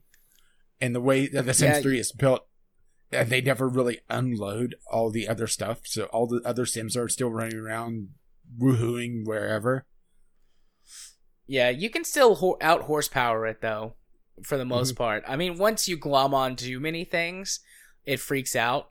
Um, I've got enough that I kind of have to pick and choose my favorites to run, but all, all that background stuff. I mean, with a an eight core processor, I usually don't see any problems. On my laptop, I do. On my laptop, it dies very quickly after about Yeah, I only have uh, 15 or well, 20 I hours. only have uh, the Ultimate Edition of Sims 2. I don't technically own the Sims 3. Yarg. Not, not, not that you can blame me for the Sims 3, right? Yeah, I did have a pirated version of The Sims 3, which I had purchased a long time ago, and then they changed a bunch of stuff, and I couldn't like reactivate my copy, so I got a pirated version, but then I wound up just buying it again because it was easier to buy it on Steam. Well, I don't care that much did- about the Sims 3. I played it a little bit uh, just to get a feel for what it is. And I like building houses and trapping people in walls. You know, like you do. yeah, the uh, according to this, I've only played The Sims for nine hours on Steam. That can't be right. I've definitely played it longer than that. I'll definitely be playing it soon though, because talking about this makes me want to go play it. I'll start a new sim, and he will be a loner who writes books and plays on the internet all day, every day. And uh, tries to creep out people at the park to get woohoos. The Sims is really fun if you play as just one person. It's pretty fun if you play as a couple. But as soon as you start having kids, just like in real life, it gets awful. Uh, poor King. It it becomes tedious and time consuming and you can't just leave your kid alone because they'll die. Yeah, because the And because the AI isn't smart enough to be able to handle it. Yeah. So two two's enough. I like to play as like a single parent too, because you can start with a teenager and, or I think you can start with like a uh, elementary school kid and a parent, and that's a fun way to play. I always like uh, doing the homeless challenge. It- you know, uh, sell everything and then just bum because it's hilarious. I've I've never. I tried doing that once. I froze to death. Uh, I I accidentally exhausted my character, and so they just like passed out on the ground, and it was I I was playing with the seasons Ah. pack. So and it was wintertime, and they froze to death. I don't think I uh, last time I tried it, I had the seasons pack. Uh, but I, I did have a tent like on this. I, I used all the money to buy the smallest lot and build like a forest with a tent. so technically, it wasn't homeless, but you really can't do that in the Sims anyway. I, it makes me wonder why we. Well, I realize probably why, but uh, why we haven't really seen a lot of games try to encroach on the Sims. I mean, I realize that it's a lot of animations, it's a lot of character work, it's a lot of systems behind the scenes, and that's probably part of the reason why they wipe the slate clean every time because there's a lot of spaghetti code. But at the same time, we don't really have anything else in this genre. well, The Sims is also a fairly niche Yeah, true. genre that it's filling. I don't know if there's room for many more games. Maybe if The Sims Five is terrible. It will have a battle royale mode. oh my god! Did you see um, what was the the multiplayer bot building game that we played? Uh, It has a battle royale. yeah, mode. did you see Ro? Oh, Yeah, oh no, Robo it, it- Royale. It, it got better. It got better. Uh, okay, they launched, uh, uh, and we are completely off topic. But what the hell? RoboCraft Royale re- launched at a fifteen dollar price tag. Less than twenty four hours later, they reverted and went free to play because nobody bought it. Yeah, I'm sure. They uh, when I looked yesterday because I, I had to restart Steam and I got you know the Steam uh, pop up saying, "Okay, this is uh, all the stuff's going on in the store." I saw it. It's like "Oh, that released. Uh, that's its own game because I kept seeing it pop up on Keymailer and I thought it was like a a beta code for uh, the mode in game or something, you know. So Yeah, uh, went to it and since I have Steam Enhanced installed, I saw the player counts and it was like seven. that's no, that's no bueno because they're doing the hundred per or hundred vehicle Yeah. thing. How many people are playing it Well, right it's now? gotten better since uh, they went free uh, to play, but it's still not great. Uh, last time I checked, All right, here we go. Robocraft Royale. 223 playing right now. Today's peak 431. All-time peak 431. oh man. yeah. The uh, well, just uh, look at their uh, uh, recent updates. Now we're free to play. uh, March twenty sixth, we've come live and have a lot more to come. Uh, March twenty seventh, we're down free to play. I'm going to try it out this week because why the hell not? But yeah, this looks terrible. Yeah, and supposedly it's a lot of player made bots, uh, and you're going in and basically uh, randomizing what you're getting. So yeah, I- and also supposedly it runs like absolute horse shit. Oh, it's a shark. That's kind of neat, I guess. Uh, the biggest selling point of Robocraft, though, was building your own bots. Yeah, until you uh, came up against uh, people running the beta bots. You know, uh, uh, ex- uh, well, not really exploiting uh, in the traditional sense of the word, but exploiting the uh, way that the game handles its damage model. So, uh, whenever you shoot them, it uh, splits off the damage in a particular way, so they're a hell of a lot more tanky than what they really uh, should have been. Yeah. Oh, that's like a centipede. That's neat looking too. But the fact that you know it's randomized and uh you know, you could get a bot that would just completely screw you. So you know you get a airplane. Well, you're no longer in cover. Yeah. Yeah, I'll check that out this week. Yeah, well, Who I really have little interest in trying it. Why the hell not? Gives me something fun to talk about. Well, I All thought right, you were going to try uh, Robocraft Royale. I am. Moving on to our last news topic of the night, of the day, of the show. Uh, of Microsoft Microsoft banning offensive language from Skype and Xbox. Well, fuck, and call I- drops.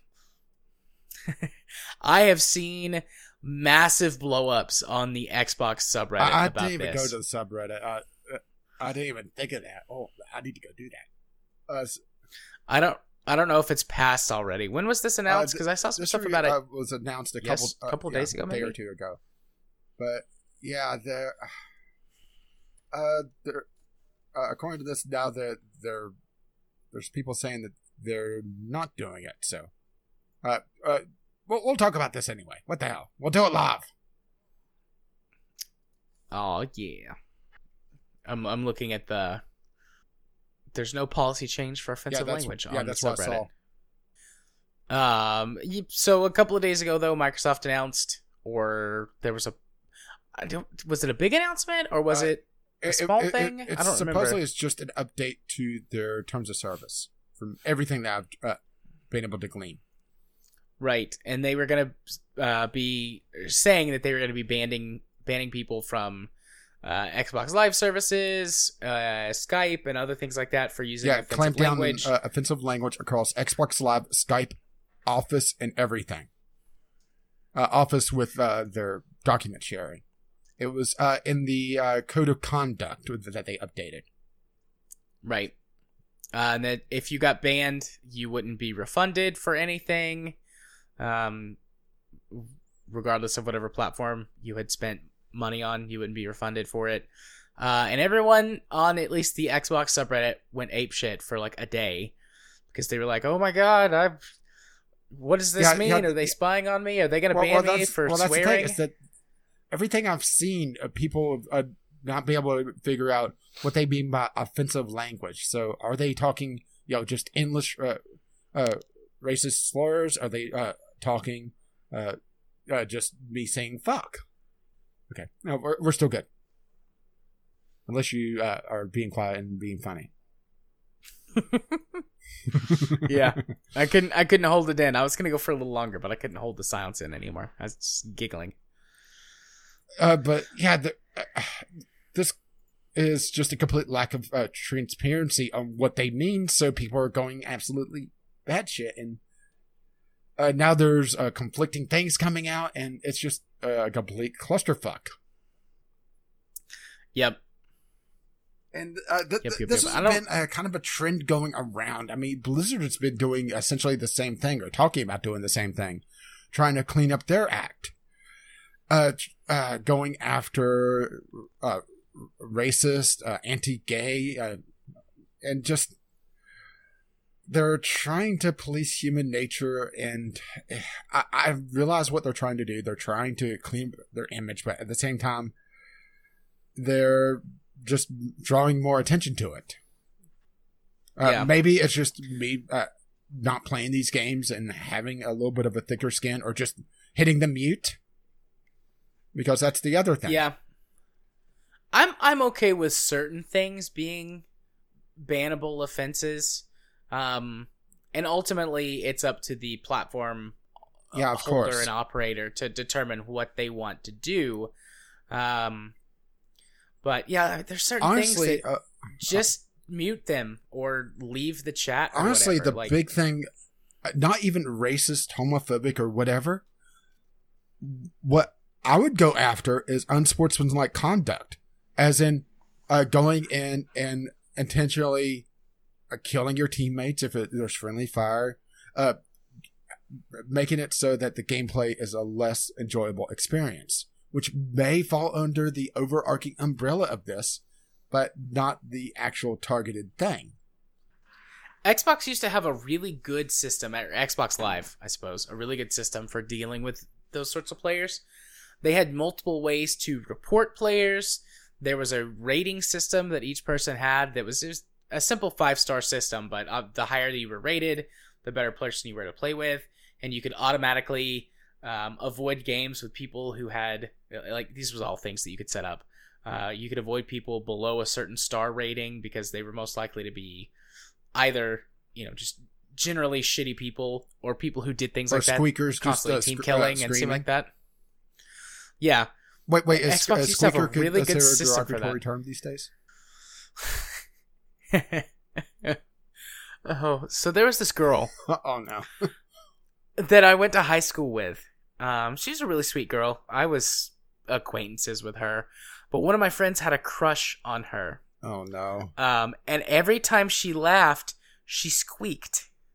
Um, I don't think that she did it on purpose. Like it didn't seem, you know, like how sometimes some people will Yeah. snort when they laugh too hard. It was like that. Sometimes when she laughed too hard, she would squeak like this little hiccupy, like, but like it was a higher pitched because she was a girl. I don't know if you heard that or not. Um, and he used to call her squeakers. Oh. And and he asked her out one time and she said no which is sad because my friend was really attractive i mean he wasn't like i mean he was he was nerdy but he was like six foot something like six two Also, six, he's the. Hollywood version of nerdy. yeah yeah he was and he didn't work out or anything like i used to go hang out with him all the time he would smoke pot and eat junk food and and we would play video games. So in other words, together. we hate him for his genetics. we hate him for his Wait, wait, wait, genetics. wait. but uh, she turned him we- down because he was a nerdy kid Because uh, we hate somebody for their genetics. Uh, is it, is it offensive? Probably. So yeah, probably. But no, that just that reminded me of Squeakers, Uh, what? and she oh, sorry, go ahead. she was the receptionist uh, at where I used to go to the dentist before we moved, uh, and I ran in like I didn't know, you know, I'd been going to the dentist there for years, and she got a job like the there the year that we moved or the year before we moved. And when we walked in, I went squeakers, and she was like, "No one has called me that in like almost ten years, And Jared." now I must kill you. I was like, I was like, I'm sorry, I don't remember your name. I just remember you as Squeakers. And she was like, that's okay. and then she killed you, and then you respond. She's very, she was very attractive too. She was like, but yeah, she was a preppy kid and he was like a nerd, but he had the good genetics. Well, obviously not Although I ran into- enough genes. I ran into Ben. His name was Ben. I ran into Ben later, uh, like two years ago, and uh, life has not treated him kindly. His either his good genes have failed him, or uh, he just finally overcame them with too my too many drugs and too much alcohol and junk Oh, food. damn. Maybe Squeakers made the right choice after all. I don't know. Maybe I'm not gonna get into the the whole history of my friend. It's Rather tragic. everybody's got someone in their life that they know that that Mm-hmm. Yeah. happened to. So, yeah. Speaking of being off topic, Yeah. hey, Franken show it, uh, content. yeah, yeah, because we're definitely gonna be over the the Yeah, I time mean, limit we this just week. kicked over three hours. Uh, but uh, well, getting back on topic, uh, I didn't put it on the docket because I didn't think we would have much to talk about for it. But oh, what the hell at this point? Uh, we've been talkative this week. Uh, Blizzard is actually kind of combating this uh, sort of to- uh, uh, toxic behavior as well by being able to flag people uh, to be not teammates with. Uh, did you see that going around? no. Okay, maybe? well, it's coming Where- up and uh, coming patch for Overwatch, uh, and the it's. I understand the concept, but it seems completely ineffective for two reasons. One, it's a three, or sorry, it's a, a seven day uh, time. So, uh, let's say you really pissed me off with your story of squeakers, okay? okay. Uh, and I mark you as I don't want to be teammates with you for uh, a while. It's a seven day lockout, all right? okay. let's say I just found squeakers uh, as a very offensive uh, derogatory term or something. Yeah, may- maybe I identify as a dog toy. I don't know. Okay. Well- I only have two slots that I could use this on with the seven day cooldown. If I mark a third person, then the first person I marked is no longer active. It just seems completely ineffective. oh, that's stupid. It's What's a the point? band-aid fix for showing trying to do something, I guess. Uh, I understand why they don't want it to be unlimited because then it becomes not you know this person annoyed me. This person just didn't perform up to my uh, glorious standard. You know they, they didn't pop Uber whatever the Overwatch version of it is uh, quickly enough, or you know that they were uh, crappy whatever.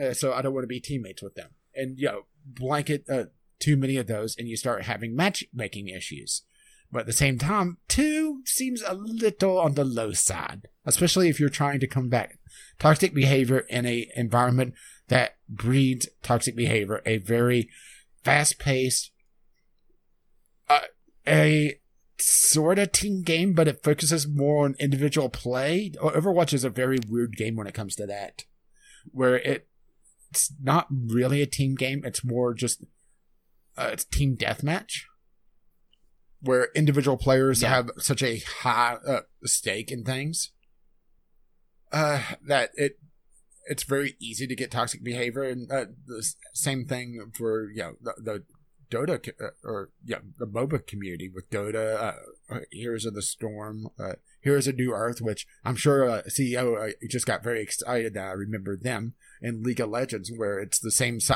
sort of idea where it breeds toxic behavior.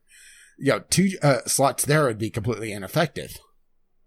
And that those are you see a lot less individual players because of the team of the uh, of the uh, just the general match times. So it just uh, it's the same sort of idea that there's uh, trying to crack down on toxic behavior in online gaming, but I really think that uh, this is a lot of effort being put into something that just can't be controlled. I'll tell you what would control it though. Dedicated servers Okay. having individual communities. Yes, but dedicated servers cost more money. And also, well, well, I'm talking about uh, the ability for fans to make dedicated servers. I remember back when I played Oh, Team okay. Fortress Yeah. 2, there were certain servers you'd go onto that they would have uh, essentially house rules. So, you know, they would have, uh, if, if there's more than two spas, you couldn't even be a spa uh, on your team. Uh, they would have modified respawn rates. But matchmaking has completely killed off the community made dedicated server. So that was the complete, uh, yeah, that was how you would handle it back in the day. Is that uh, a well moderated, community driven server? Someone gets on as a complete asshole. Uh, the bot will say, "Well, you're not on our server anymore," or you cuss on the Christian TF2 server, which actually happened to me. Wah, wah. So, uh, yeah, that they are out there. That is the idea that would uh, curb this, but because the matchmaking has to be this centralized list now, uh, it, you're running into all sorts of issues that wouldn't happen back in the day. Or maybe I'm just being old fogey because I remember what a server list looks like. Yeah, I never played very much on dedicated servers. Uh, matchmaking was a very prevalent part of gaming by the time I swapped over to mostly or heavily PC gaming.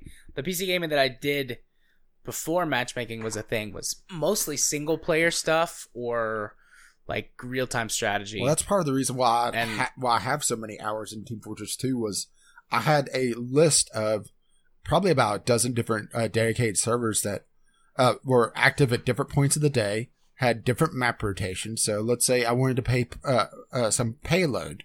Well, I know this uh, set of uh, servers typically runs uh, payload maps and have uh, good communities around them.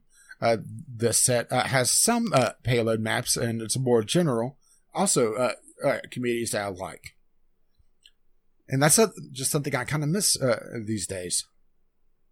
And Blizzard is trying to basically, well, Blizzard, Microsoft is trying to deal on a massive scale what server managers, server mods used to deal with back in the day when, you know, they would have the full server and, you know, someone just setting, uh, not even idle, just in the uh, spectator slot, uh, keeping an eye on things on a well moderated server.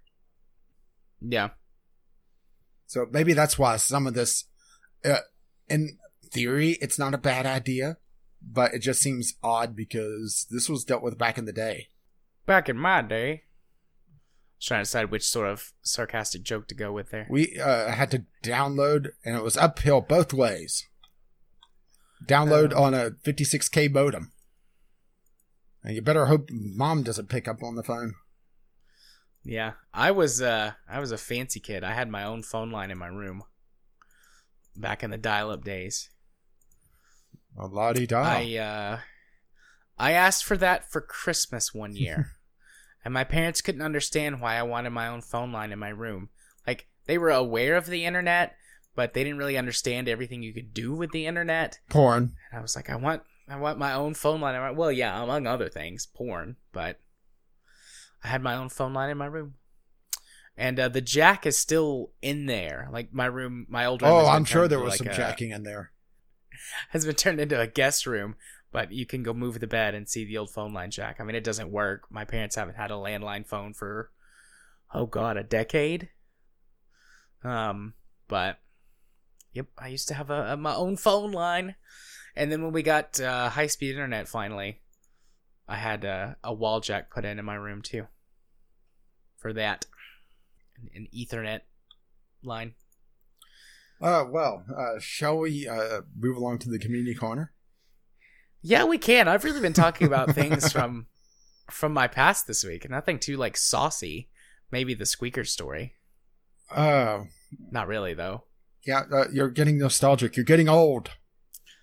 No, I'm not gonna tell any sexy stories today. We'll save those for next time when we need to pad out some some time. I'll tell sexy stories. Oh, so ones that don't involve you. Got it. Uh, so community corner. We only had uh, one uh, tweet this week, and I accidentally closed my show notes at some point. Uh, it was from Kyle saying, "For the record, I don't think I'm stupid for not figuring out uh, sh- uh for figuring shit out in the surge. Just it was a bit on the audio letter. I gotcha. Well, besides we know Well, it's I'm your you besides we know way. it's your subconscious that's uh, thinking you're stupid, not you, Kyle. Well, regardless, Kyle, I don't think you're stupid. I think you're very intelligent. I'm looking forward to your wedding later this year. We should just uh, be a bit uh, concerned about him having a subconscious that's arguing with them. Not really much of a subconscious, so we can all hear it. Or can we? Or are we all in uh, Kyle's delusion? Uh, do we even exist? Oh God. Oh God, what if Kyle's the only real one? What if we're all figments of his imagination? That's some deep philosophical scary shit right there. No, I think the scary, uh, scary shit is when that Mexican platter kicks in. It'll be all right. Keep calm and carry on. uh, but Well, If that's all the yeah, community well, corner we had this if week. you wish to help pad out the community corner and not the rest of the show, you could do so by sending us an email, vglpodcast at gmail.com, or tweet us, vglpodcast, on the Twitter. yeah, I would just fill up community corner with sexy stories as a threat, but some of you would like that. Kyle. Chemist. I know you two would like that for a fact. We told sexy stories for like an hour one time. Who knows? Some of some other listeners might like to hear sexy stories. Well, look at it this way. You could narrate him for Franken content. I just gave you a hell of an You- idea, didn't I? Narrate sexy stories for YouTube content. Well, look at it this way. I'm Uh, already yeah, I- yeah, I was about to demonetized, say, you don't have to worry about it. being demonetized. Yeah. Alrighty. Did you? Sorry, I got a little distracted. Did you say the email address Yeah. and everything before I just? Okay. Yeah, Then let's well, head well, on over it to again? Discovery Uh, Cube. VGLpodcast at gmail.com and VGL Podcast on Twitter. There you go. Now let's doobly doo with the Discovery Yeah, and I got one uh, right away.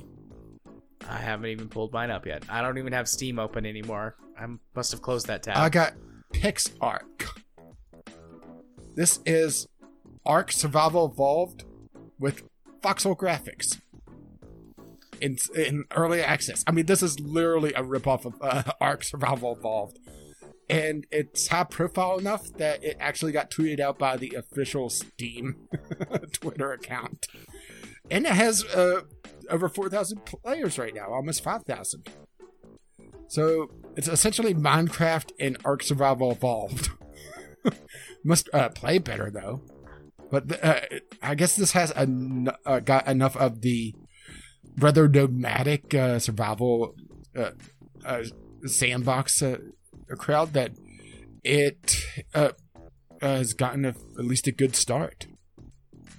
And this isn't the I like the look I of mean, it. it. It definitely doesn't look ugly. It's it, a lot of people uh, uh, saw complaining on the Twitter were complaining about it being Minecraft uh, uh, Ark, but this is more high fidelity. This is more voxel graphics, you know, or I should say, smaller voxels, because Minecraft is still voxels. It's just bigger ones. I do like the trees though; they're low poly. Uh, you see them on the screenshot there, if you're looking. Yeah. Uh, the low poly trees and the it's not all direct uh, voxel graphics. Uh, there's uh, low poly 3D models for uh, the uh, environment as well.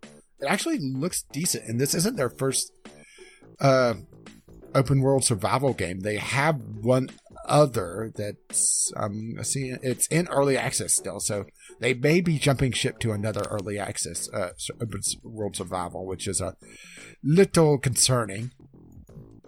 Yeah, that's uh, that's no bueno. But it says well, it, I guess we'll have to see how this goes, but it's interesting. Uh, uh, but this kind of uh, encapsulates the whole idea of uh, kind of the uh, the sort of subculture of ripoffs on Steam going around now. Uh, we had a thing on the docket ages ago about Player Unknown bitching and moaning about uh, Epic. Whenever I first saw it, I thought he was complaining about all the ripoffs of Player Unknown's Blank or uh, uh, something similar to Player Unknown.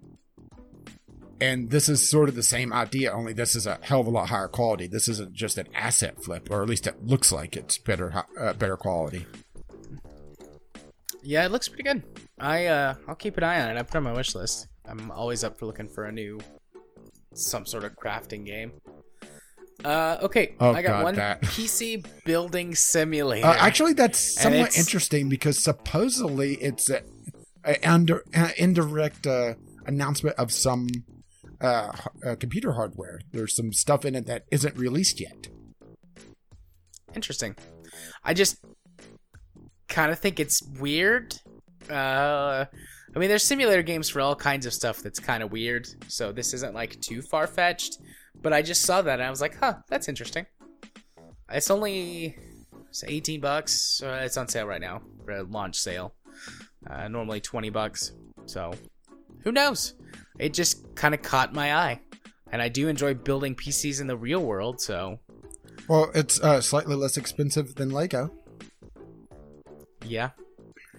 Sort of a way to live vicariously. uh, in a little bit better way than just putting together a list on PC Part Picker. Uh, so I got uh, another one, uh, my second on the uh, Discovery queue. So I'm two for two right now. Uh, yeah, I'm actually in my second Discovery Wow. queue. Uh, TT Isle of Man, a, a road uh, a uh, bike racing game. It has some very mixed reviews right now, though, so that's a little concerning. But it also doesn't have many reviews, so it's uh, it only has 37 reviews total and released uh, well now technically yesterday.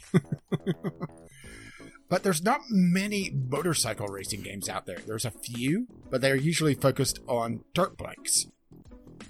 So uh, if you're into motorcycle motorcycle racing, then there you go. It, it graphically it doesn't look too bad, but then again, it's a little hard to tell based on. Oh, uh, hang on there. There, um, it's yeah, it's a little hard to tell just gra- uh, graphical fidelity uh, from stills because racing is always about the fluidity.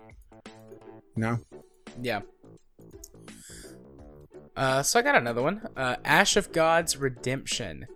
Uh, this is a, it looks like a turn-based RPG. It says it combines uh, CCG elements and tactical combat. It looks heavily inspired by the Vikings uh, series of games.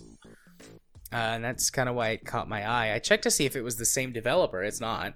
Um, but it looks interesting.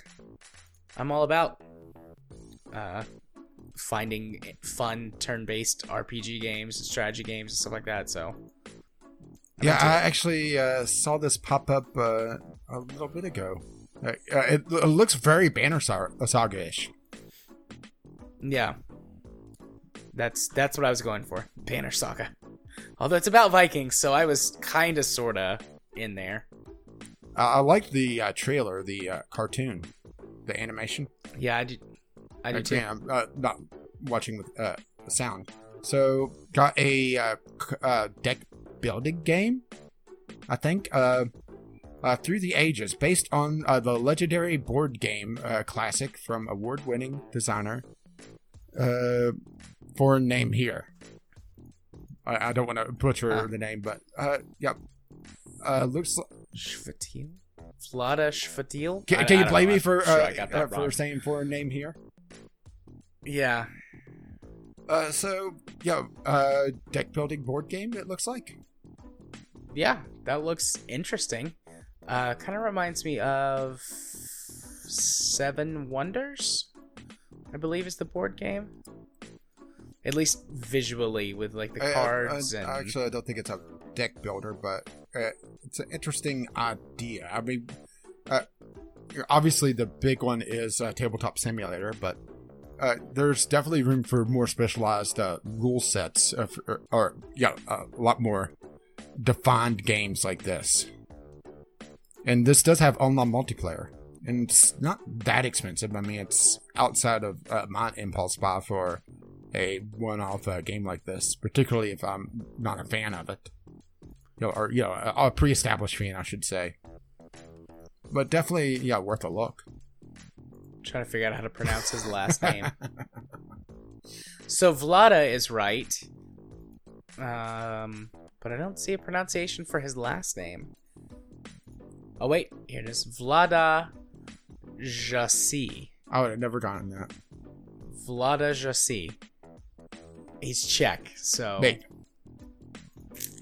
Uh, so I got another one immediately. I'm still on my first discovery queue, and all of them's been winners uh, to some degree. Emergency 20. This is a real-time strategy where you're controlling uh, emergency services during uh, uh, uh, well emergencies. You know, uh, riots, uh, building fires, that sort of thing. uh huh. I've seen uh, different versions of this pop up uh, uh, with varying degrees of uh, uh, support uh, from the uh, from the gen- from the gaming public. Yeah, I've seen this game before. Yeah, I've seen. Uh, I think it was older versions. I think this is a remastered of one of their old of their older versions. I mean, the idea is interesting. It just, know, all comes down to the execution. Yeah, But I I'm almost done with my second queue. I I got some of the ones that you got already, so I just obviously I skipped over those. My second queue's been much better though. Yeah, I, well, I got a JRPG, uh, but it's one I don't recognize offhand. I'll add it to my wish list, but I don't think it's worth uh, uh, talking about because I have no idea. Oh, look, a Worms ripoff. No, let's not. What is this? Huh. Them's them's fighting. oh, I know what that is. I don't normally go for two Okay, okay, fighting okay. games. This is actually very But- interesting. This was originally supposed to be a licensed My Little Pony fighting game, but they couldn't get the I- license, so they redid all the characters. Some of the characters are definitely reminiscent of My Little Pony uh, from the screenshots, but they're not quite. You know, I I like the look of this. Them's fighting herds. It looks like it's got some kind well, of RPG. I think it's from the developers of Skullgirls. Add to wish list. I just got Uh, developer Mane6. That's all they've got Uh, the listed on Steam. Publisher's Humble Bundle. I know that they have a uh thing going on with Skullgirls, so uh, there's some sort of connection. Yeah, I, want I, this. I, I just got a game that I, I know is dead. The Settlers Online. I'm not going to put it in the show notes, but uh, that game is dead. Literally. I don't think you can actually play it anymore. Uh oh. Uh oh. I'm still watching them's fighting herds. The the trailer. Jared, I just got your. Uh, I, I, if you're not into fighting games, I got the game for you then. Okay. Wildlife Park 2 Fantasy. okay. I'm putting this in as a complete joke, but uh, uh, you can uh, manage unicorns and dragons, and it looks like it's uh it has terrible reviews. I'm in. Uh, it says it It only costs 99 cents. actually. It says so it, actually according to this, uh, uh, some of the reviews are saying it's DLC for another game, but it's not listed anywhere. So it's probably a DLC for Wildlife Park Two. Yeah, it is. So You can buy Wildlife Park 2 Ultimate Edition for $20, which has this DLC. uh, this has to be a release of a very old game. Because look at the dragons. Uh, that, that's some low poly models right there. Wildlife Park 2, release date May 12th, 2006. Oh, there you go.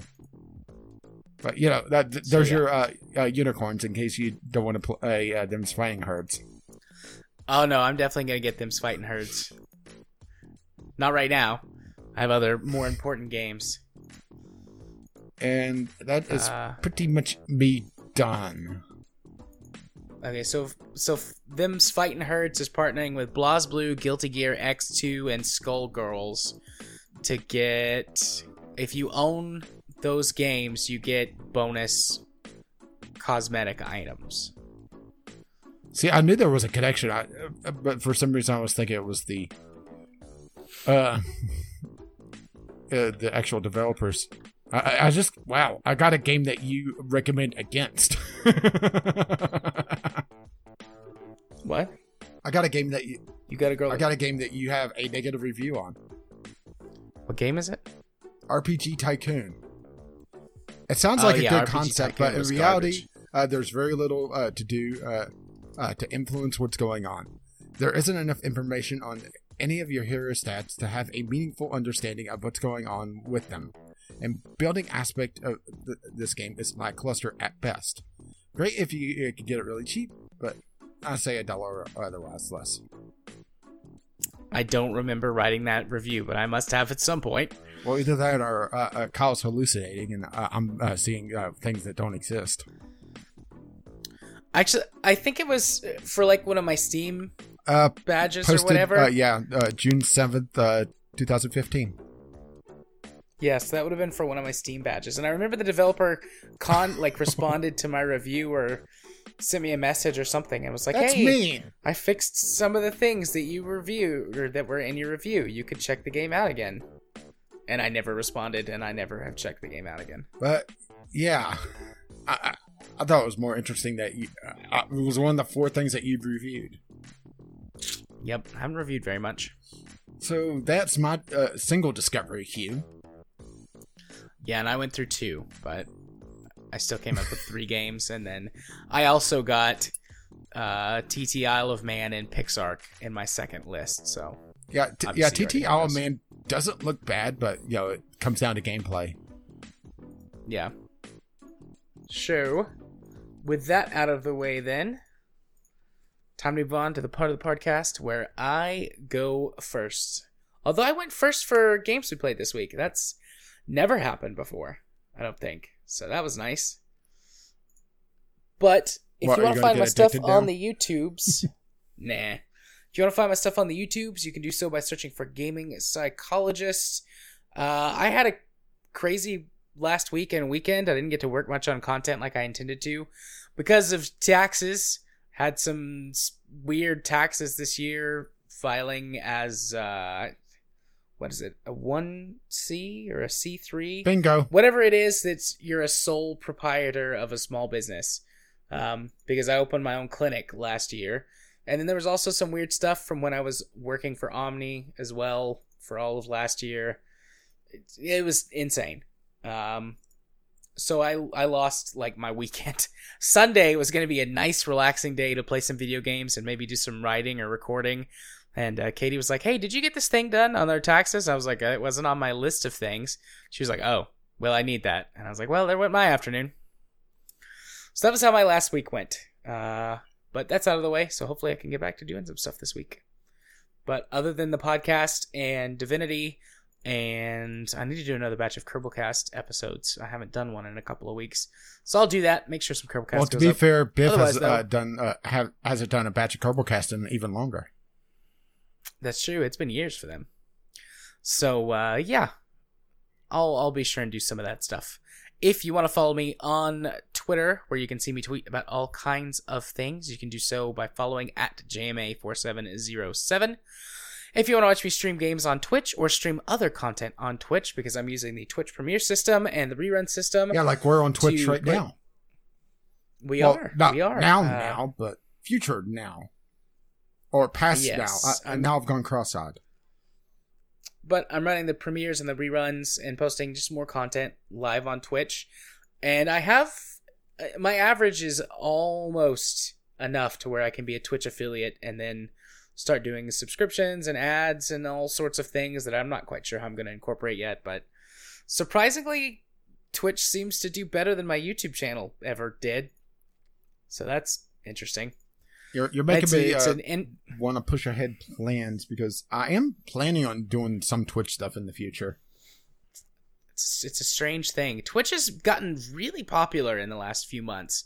I mean, Twitch has always been popular, um, but it seems like there are is a, a, a Yeah, uh, wider well, audience Twitch is also now very different to content Twitch. because uh, I think RimWorld would actually fit better on Twitch than it does my YouTube channel, but YouTube does. Uh, yeah, is something I could pre-cook. Yeah. Um, but uh, yeah, Twitch seems to fit the style of content that we normally produce better, based on the numbers that I'm What seeing. long form random bullshit? Twitch uh, Twitch is better yeah. for that. Who knew? People people seem to like long form random bullshit on Twitch a lot better. So Well, I hope you're linking to our stuff right- properly. I am. I am. I made sure to put links to the the VGL podcast at podbean.com Ding. uh, or VGLpodcast.podbean.com. Whatever. I I checked it a little while ago. There were two viewers watching last week's podcast, and there are still two viewers watching last week's podcast. Although I can't tell if it's the same two or At least with that attitude. you know people left and well, came see, back. what we're gonna have to do is we're gonna have to get the tranquilizer gun. We're gonna have to uh, trank them and then put radio uh, collars on them. gonna have to go hunt these people down. um, but yeah, the reruns and thing and premieres and things of uh, the Torchlight Two stuff that I recorded and streamed while we were doing uh, gameplay testing has gotten something like twenty something views a piece. Um, like you know, two or three or four at a time. But every time I run a rerun, I'll get two or three or four. Uh, what section are you So- putting it under? Uh, well, the podcast goes under the IRL section because there's no real good place to put the podcast. I tried putting it under like a game, but I was worried that I would get reported Yeah, or because something. it's not gameplay footage. Right. So I- I've got the podcast in IRL, but the actual games just go under whatever their game is. But my average viewers is still at two, and you have to have an average viewers of three. But I'm getting larger, like bursts of viewers, and I'm not sure how it calculates the average. Um, but like I had seven viewers on my last stream, which last stream includes reruns and premieres. But whatever, we're I'm getting off in the weeds again. Twitch.tv slash jarthur4707. I'm trying to work much harder on posting things there. And when life, whatever, well, now that taxes are settled, because we turned in all of our stuff today to our tax person, uh, I'm going to try and start streaming solo regularly on Saturday or Monday or Friday. I haven't quite worked it out yet, but Thursday nights is going to remain uh, community stream night, and then another night I want to try and start doing variety streams and actually be live. If you want to be friends with me on Steam, however, I accept all friend requests from our podcast listeners. My Steam username is jarthur4707, and I look forward to having a conversation with you. And if you were to let them know exactly what episode of the podcast you're coming from, the password for this week is Gangplank. Gangplank. I would have gladly walked it.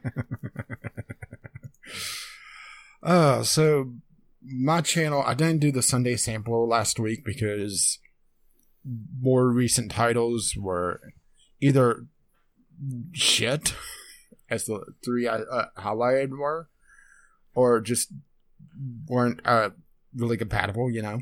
Uh, th- because I have some stuff that uh, it doesn't make good video content. You know, like uh, Will uh, Wonderful World, for example, where it's uh, tough to do. It's too, it's too wordy to be uh, to run like I do a visual novel, but it's not uh, you know visual enough to really be a video either. It's weird, and there's no uh, spoken content whatsoever.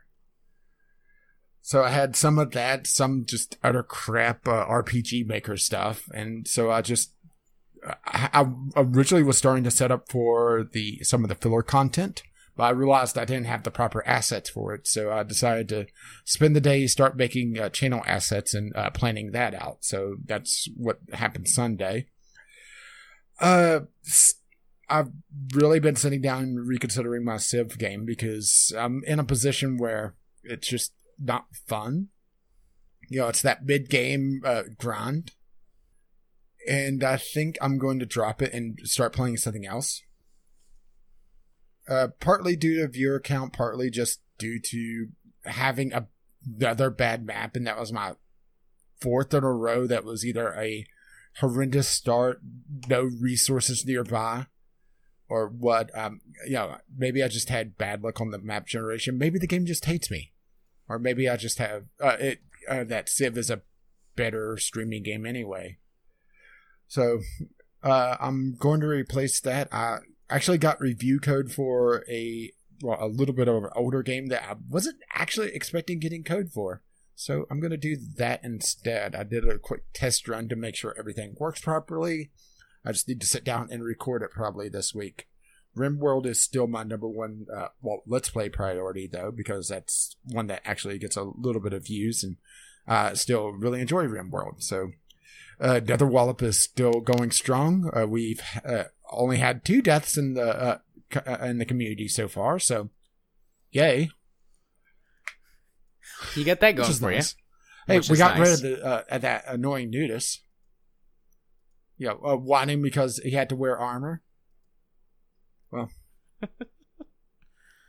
uh, so you know, got rid of him. Uh, started to recruit more people, uh, building up defenses. You know, waiting for the game to utterly screw me over. But that's the life of RimWorld, or really any of these survival-based, uh, uh, well, base builders.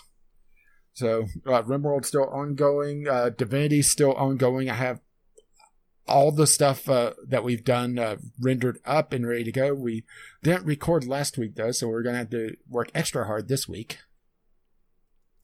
Yeah, I was again. That was the day that I was wiped. I didn't sleep good that night, and then I yeah. so uh, so we just afternoon. goofed off.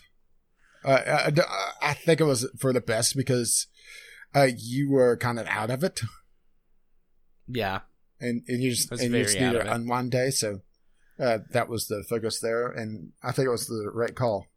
Besides, we still have a fair amount of uh, backlogged uh, Divinity, and really should sit down and start talking about our replacement. Even though we still have a while to get through the Divinity, have a few ideas. We had uh, ideas from before. We have uh, new things that's popped up since then. So we'll have to figure that one out uh, in the not too distant future. We still have what two, three months of Divinity though.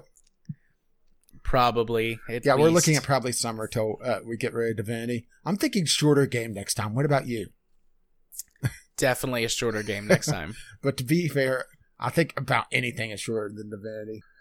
Uh, but Sunday Sampler should return this week. I've actually gotten a few interesting things, and I showed Jared one of the things that I can't do because of just hardware limitations, and he laughed his ass off. yeah. Um. So, uh, uh, what was it? The American Dream.